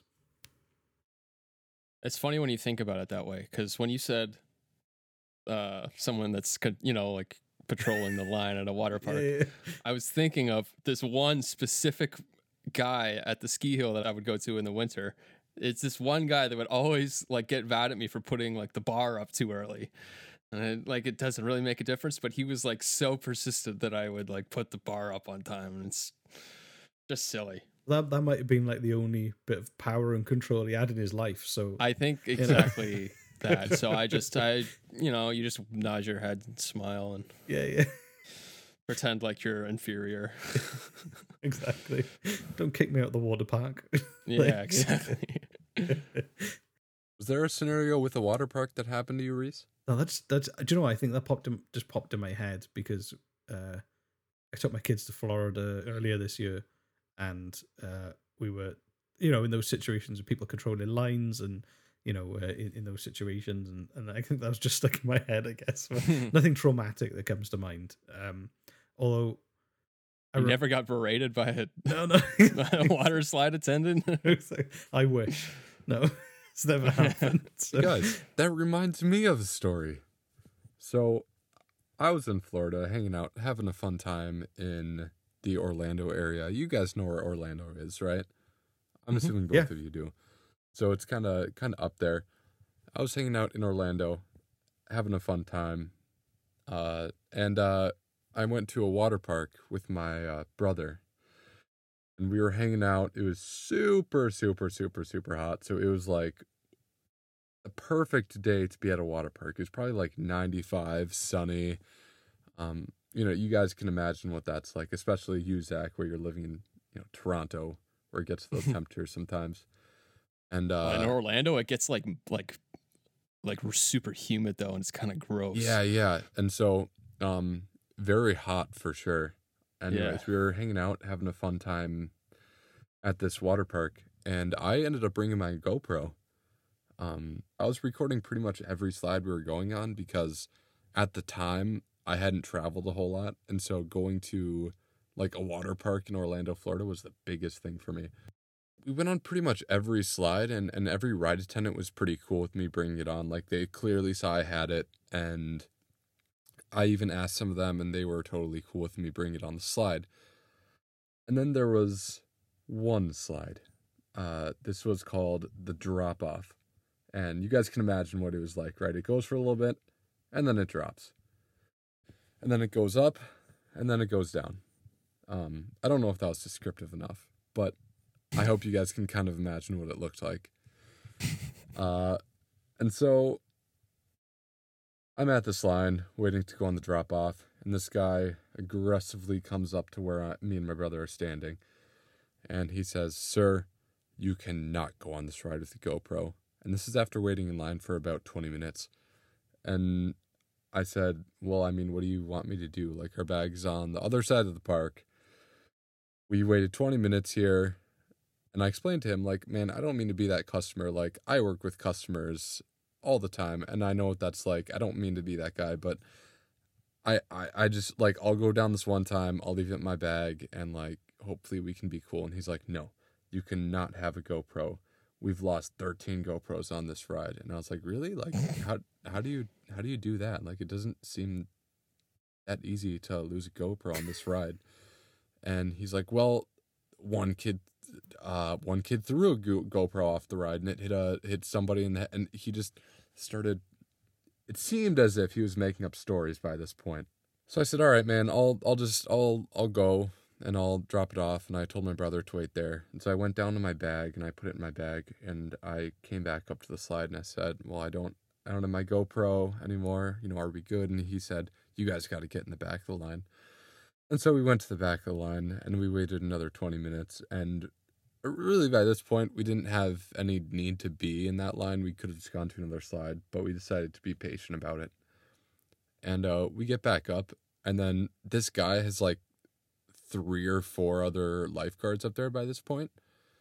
And like right when it gets to what would have been our turn, he says, Yeah, we need these guys to escort you down and take a look in your bag. And so me and my brother are walking down. Um, he's just kind of hanging out. For me, I had like three lifeguards around me.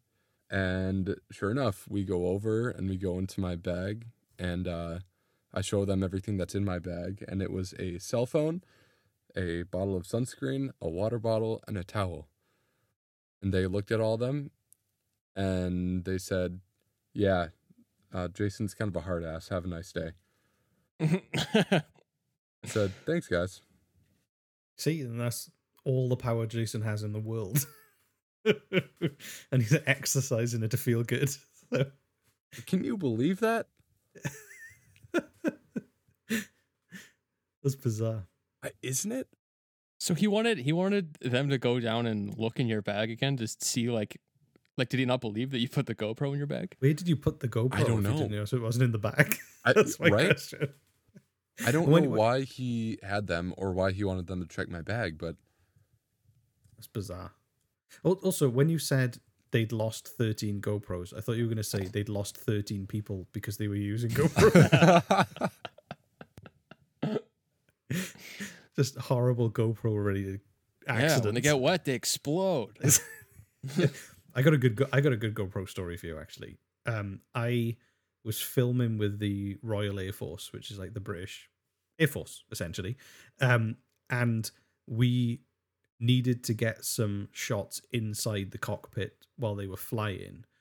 Uh, and obviously they, they we couldn't go up with them. Uh, it was like a uh, it was you know you just had to be personnel to go up in the jet.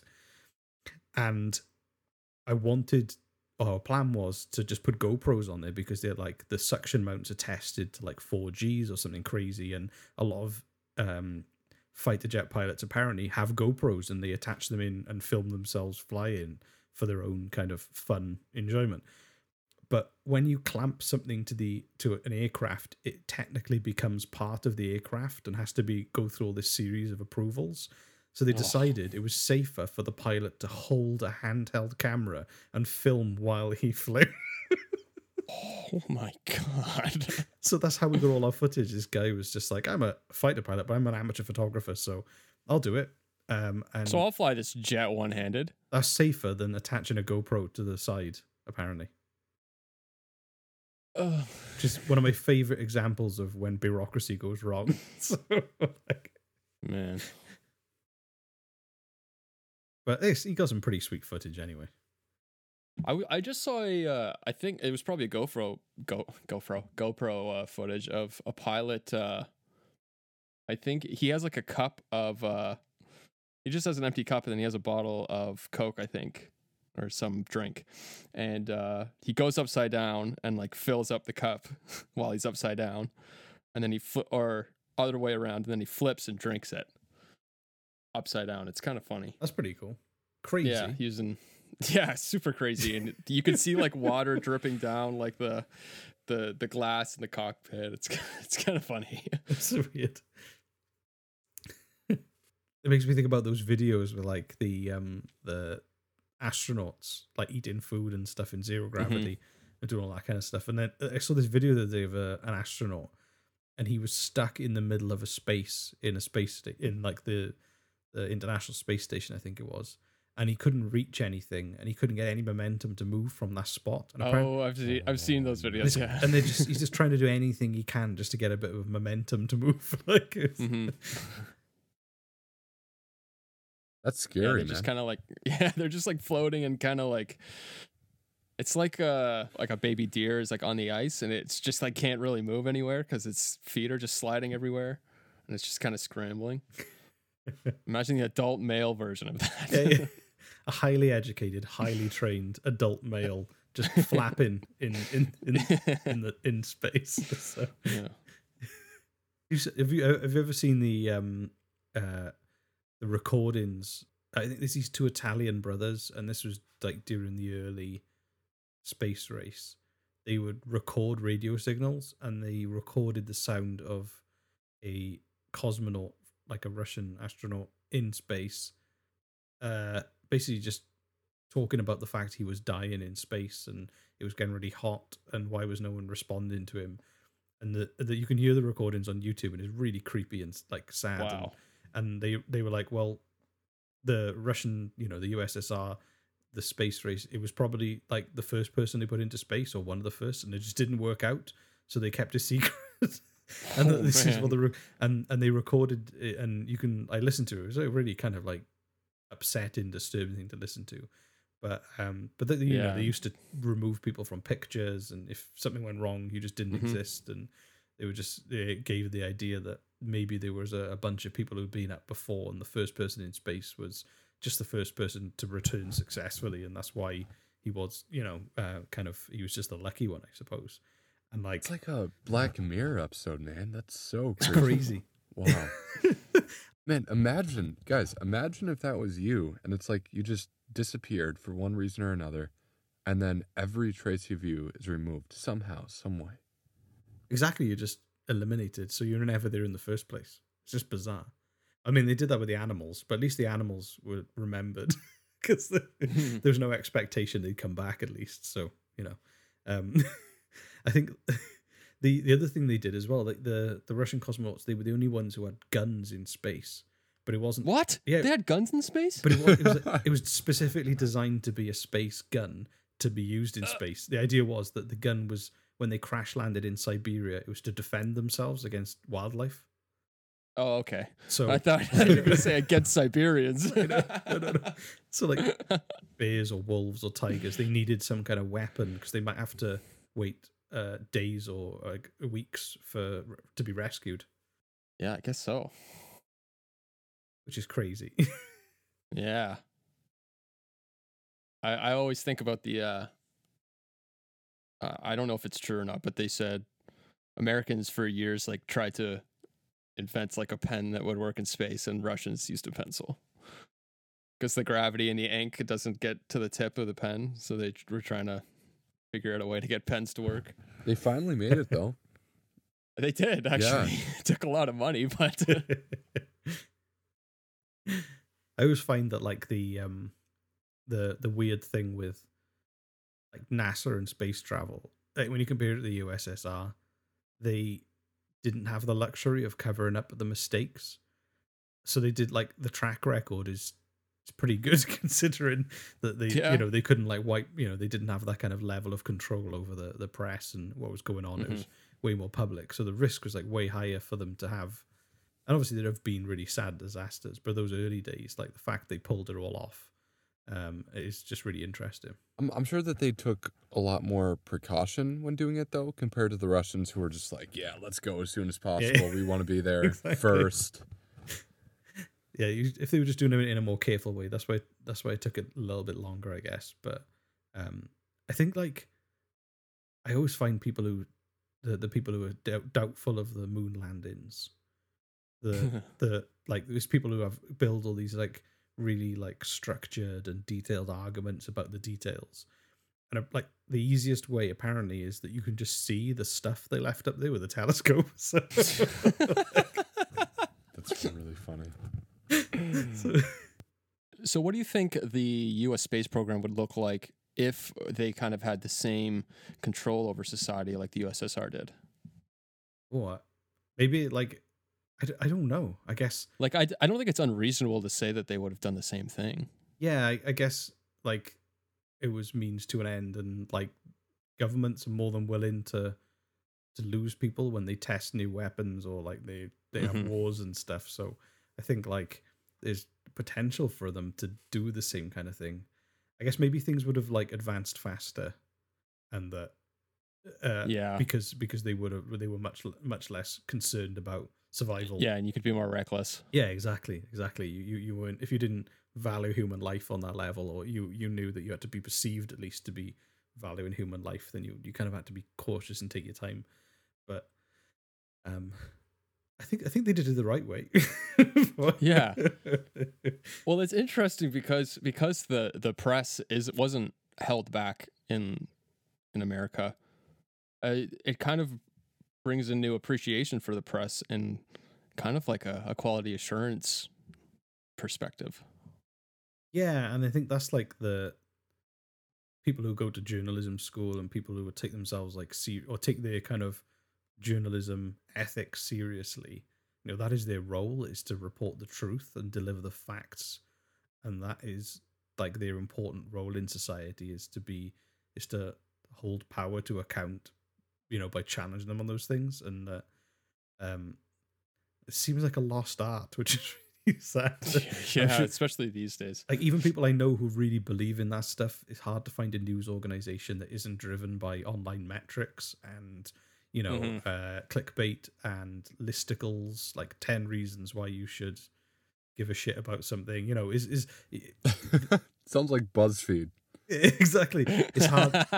so even even if you are like a really serious journalist and you want a whole power to account, you know, if you're you're bouncing around between like BuzzFeed and those kind of things, because even like Vice and a lot and and having them post, they expect people to write for free, and you know, there's uh, the the the the environment for journalism is like it's not in a great state at the moment. It's not like every town has got a bunch of local newspapers where you can go and you can really develop those skills and like a local Mhm. level and and investigative journalism as well. Like it, it, there isn't as much space for people to spend months on like a big story and then expose things in in that way. Is um uh, like the Panama Papers, like that when they you know revealed all the the dodgy kind of financial transactions between world leaders. That was like Right. investigative journalism that was that took like years, if like months or years, I guess, to to kind of crack open. But yeah, there's not as many places doing that anymore, I suppose, and it's uh, it ends up then being more like Russia during the space race than America. And I guess what's sad is that people are actually reading this stuff. I don't know who. I, for me personally, I find nothing that BuzzFeed posts interesting, at least in terms of stuff on their website. I've I've seen a couple videos. That's kind of it, you know. But like everything that's on their website, they have some sort of audience, right? And I guess that's the issue is that there are people promoting it. If people promoted more, um, I guess you could say constructive journalism, then we'd be able to maybe see a resurgence. But until that happens, I think this is this is unfortunately the path that it's going to go. and like even like major newspapers like the Independent in the UK, you know, they've gone from being print newspapers to being just digital newspapers. So hmm they need traffic for their advertising. So they they have to give people what they want to read rather than give them what the news is or what is the truth necessarily. Just you know, they they have to be able to to draw people on that level and so it just warps their approach to everything. Whereas if people were buying a piece of paper to to read what the news was, uh, now they have to compete with all those other kind of like nonsense, you know, articles about different things that there are on there. So yeah, just their, their priorities have shifted in that sense, just because they're trying to survive. hmm I just learned yesterday that the New York Times has a website. That's not something that you think about when it comes to the New York Times. I've I've been on their website. I, Well, I- I'm, I'm talking about. I'm talking about a, a a website or an app or anything, right? To me, the New York Times will always and forever be a newspaper.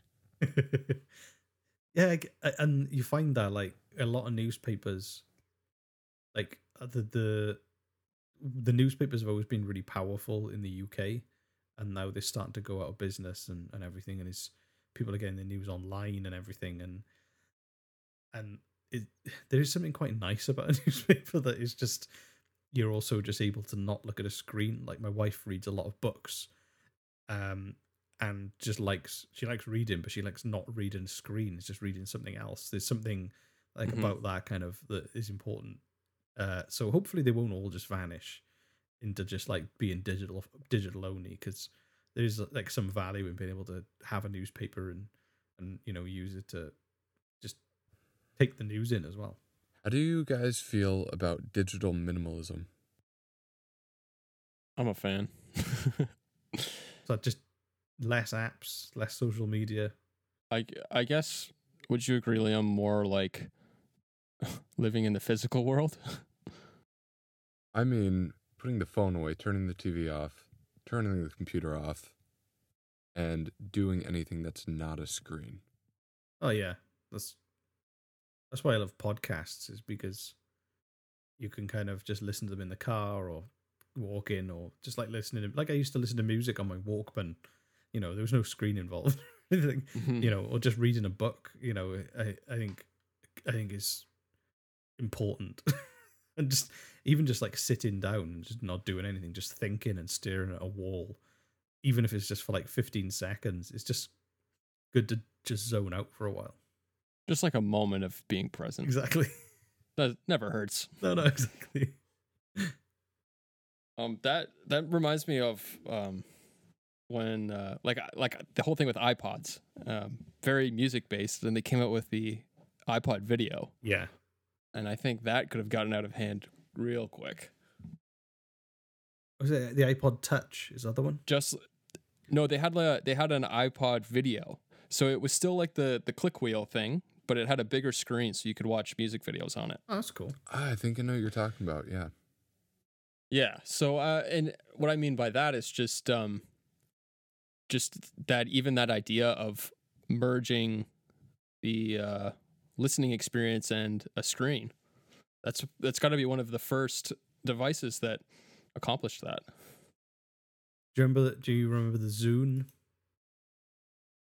Um, the which? The Zune. So uh, Microsoft brought out their own version of the iPod when um, when the iPod was starting to come out, and it failed spectacularly. It was called the, the ZUNE, the Zune, and um, some people still use them, like just to just to be kind of like cool. I've got this like thing that's hard to get a hold of. Was their brand name like Zune Music Player or something? something like that? Yeah, I think. Um, but me, I've got a I've got a stereo upstairs, and it's got a 16 year old iPod. It was like the second version that came out, still full of music, and we st- still like docked into the stereo, and we still used to listen to music. Oh yeah, It still works. Awesome, man. the iPod Classic is a great device. It still works perfectly as well.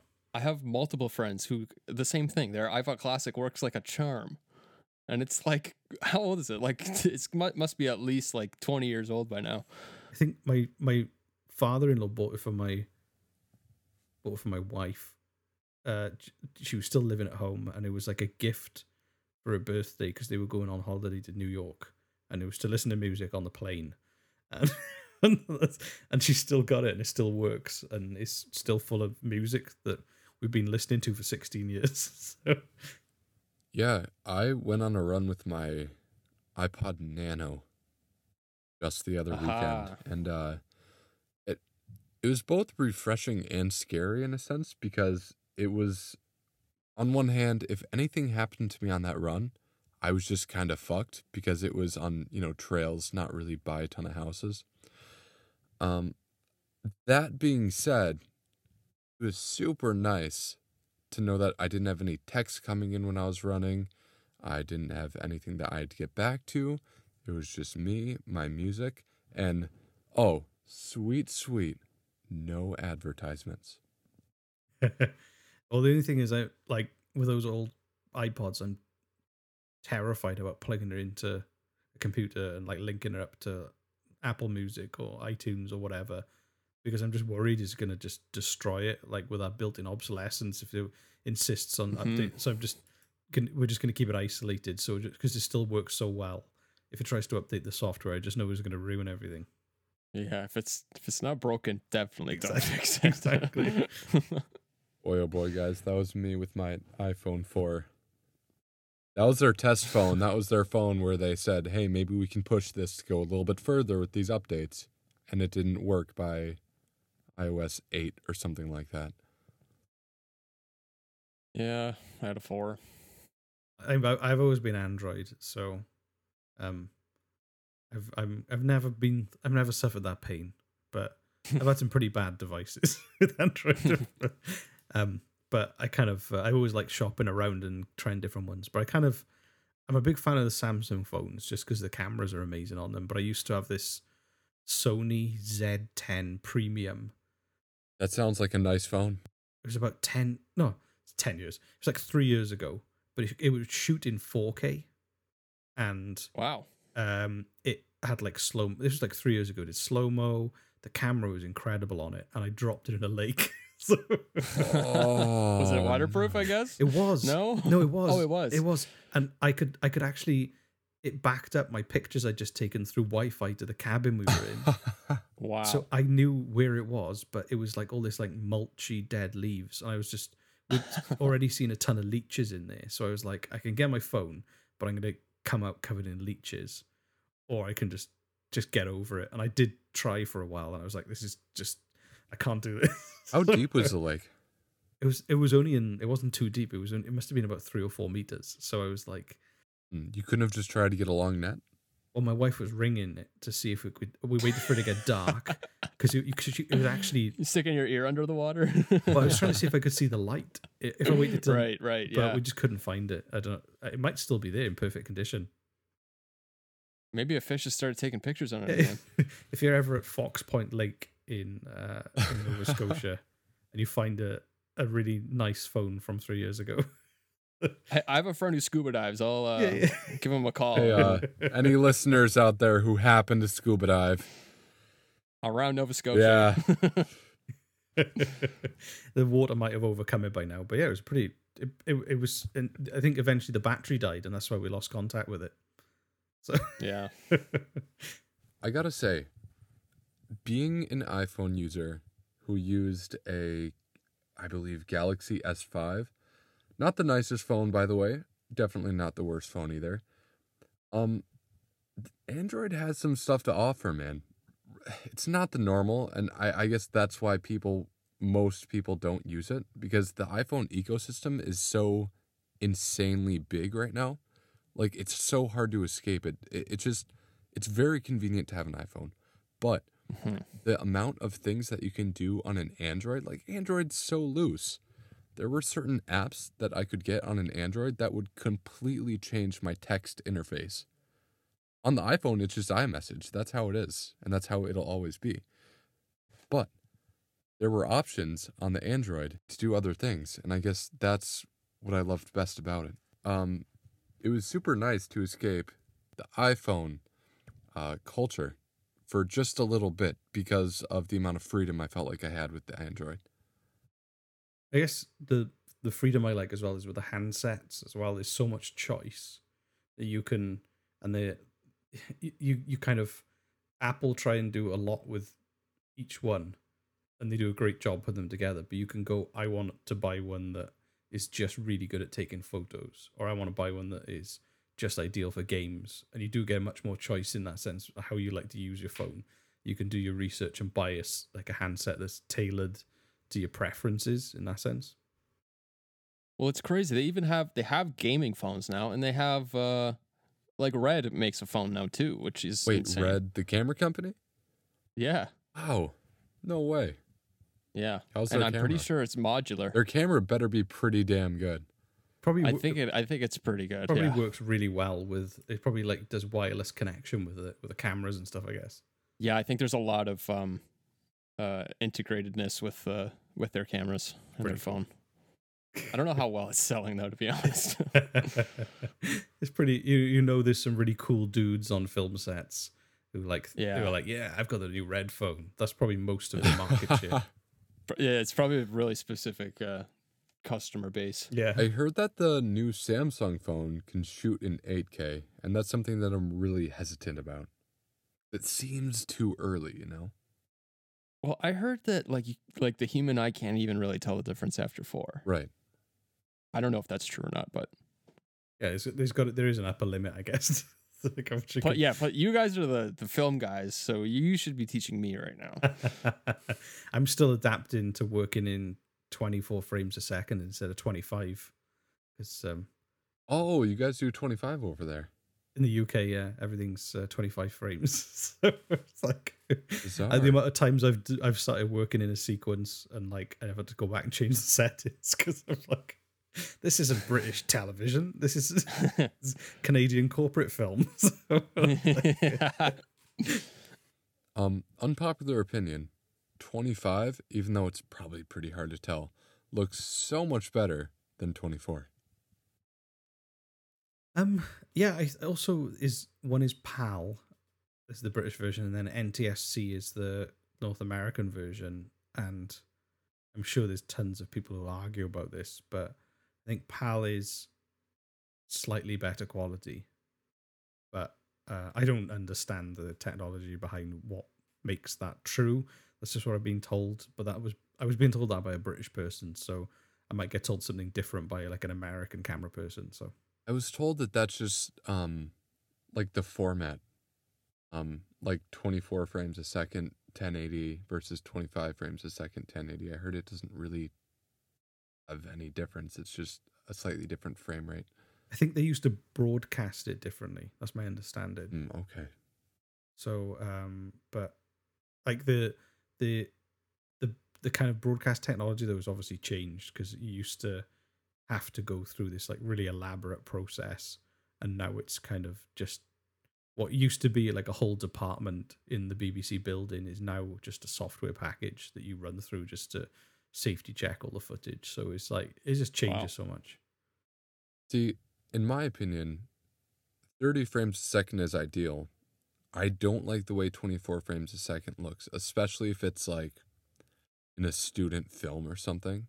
Like action movies, I don't, 24 frames a second just doesn't look good to me. Like 30 frames looks pretty good, but I think it'd be really cool if they did even 60 for certain cinematic films.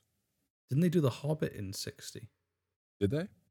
Was that wasn't that like super real like kind of motion that they went for with that. I think I think they did like a really high frame rate film in The Hobbit, um, but like the lower frame rate just looks more like old film where there's that kind of slight motion blur, I guess.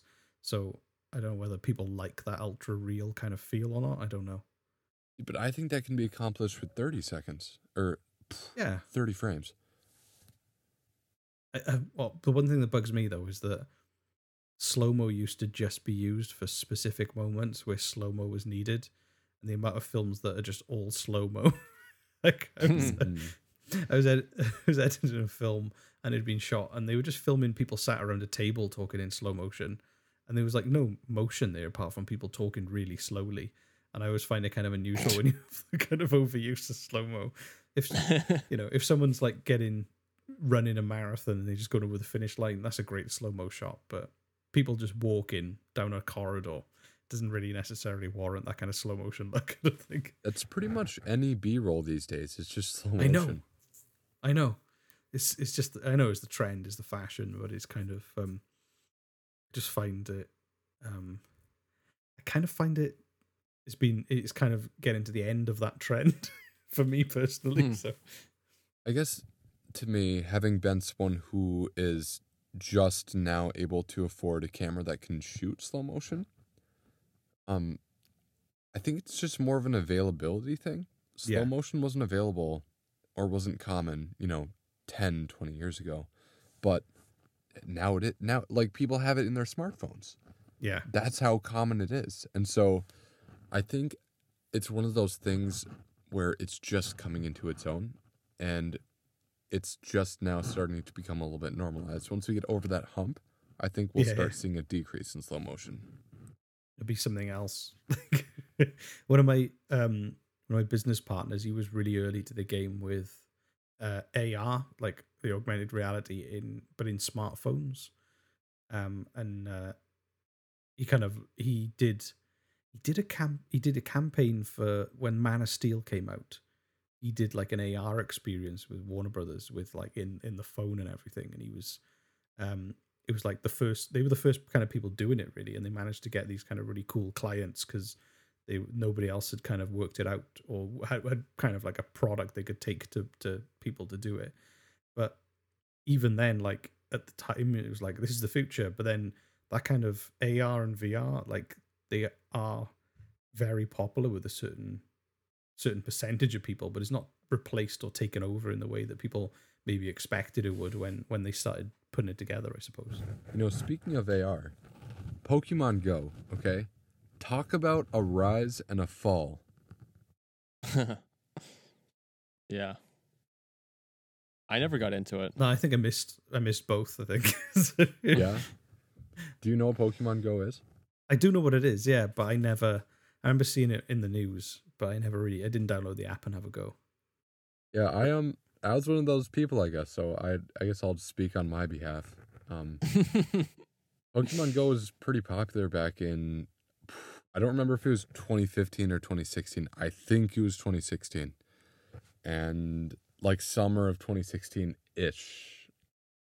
I think I'm right like on that. th- two, three, four years ago. yeah, around, something yeah. like that. And so, um, it became this huge thing, and everybody was playing it. And let me tell you guys, I saw, I think more people outside in Minnesota during that time than I've ever seen outside in Minnesota in my life.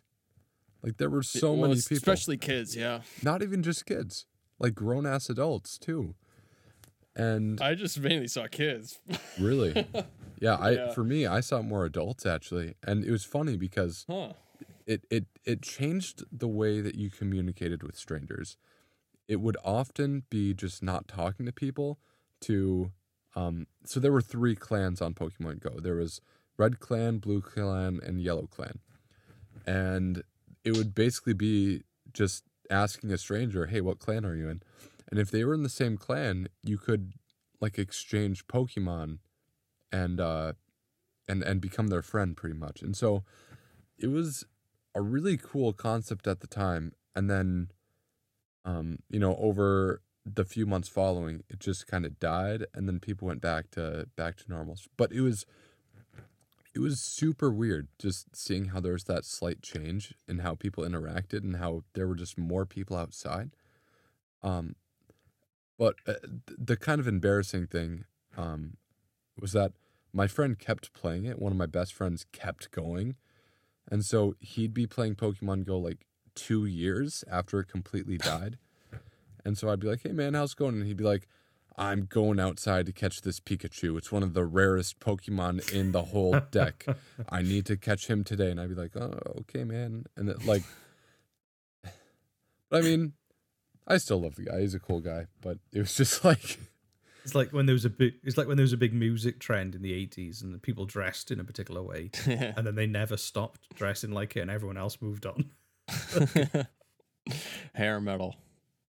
How was it transitioning from kilometers to uh, miles or staying with kilometers? No, the uh, Europe is kilometers, but the UK is still miles. Oh, wait, really? Yeah, yeah, they, they still do miles in the UK. They decided they didn't ever go to metric for for that. They um they Did kept that the one just completely go over my head when I was there? I mean, I, I I just had layovers, so I guess I wasn't out and about. But but like some things are is kind of like some things are one system and some things are the other system. So um they tend to work in both. And most most of the time, like everyone still measures their height in feet and inches. Hmm. Um That's the same here in Canada. Yeah, yeah.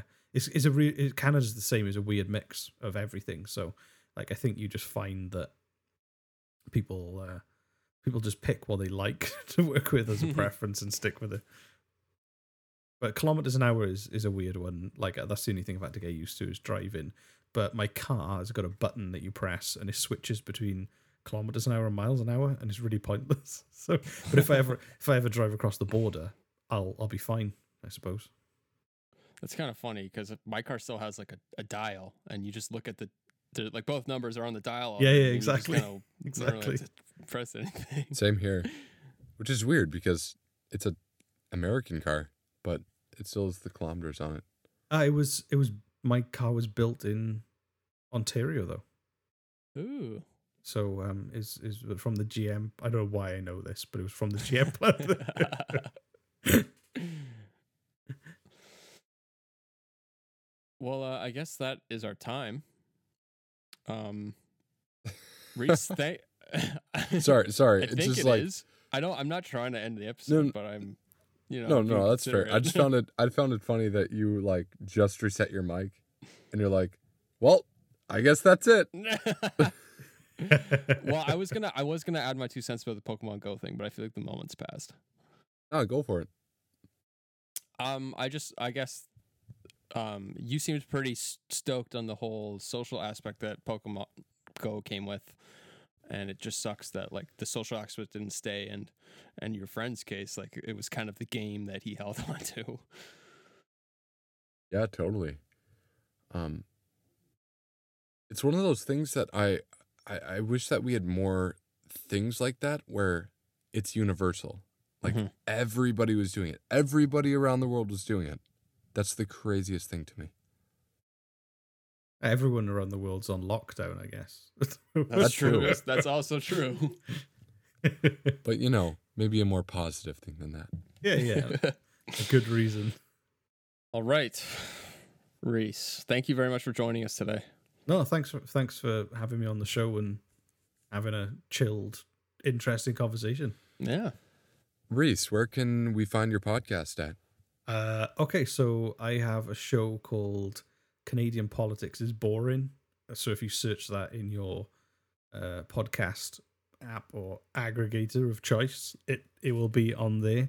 I also have another show called Podstarter, which is part of my podcast business, which is uh, it's just like um, a learning resource for podcasters where we interview people uh, about their kind of journey from started out not knowing anything to how they learned and made mistakes and built a show. Um, uh, and you could just search Podstarter again on the app and, and find that too. Awesome. Cool. Hey, thank you for coming on, man. We uh had a wonderful conversation with you. We really appreciate your time here. Great. Thanks very much. Nice to speak to you. Yeah, you too. All right. Well, everybody, this has been episode four of the social gathering. We hope that you enjoyed your time. Um, you can find us on Spotify, Google Podcasts, a bunch of other random lesser known podcast platforms, and soon uh, Apple Podcasts. we're going to be streaming Wednesdays at 7 p.m. Central, which is what time Eastern? 8 p.m. Wonderful. All right. Well, have a good night or good morning or good whenever you're listening to this, everybody. And signing out.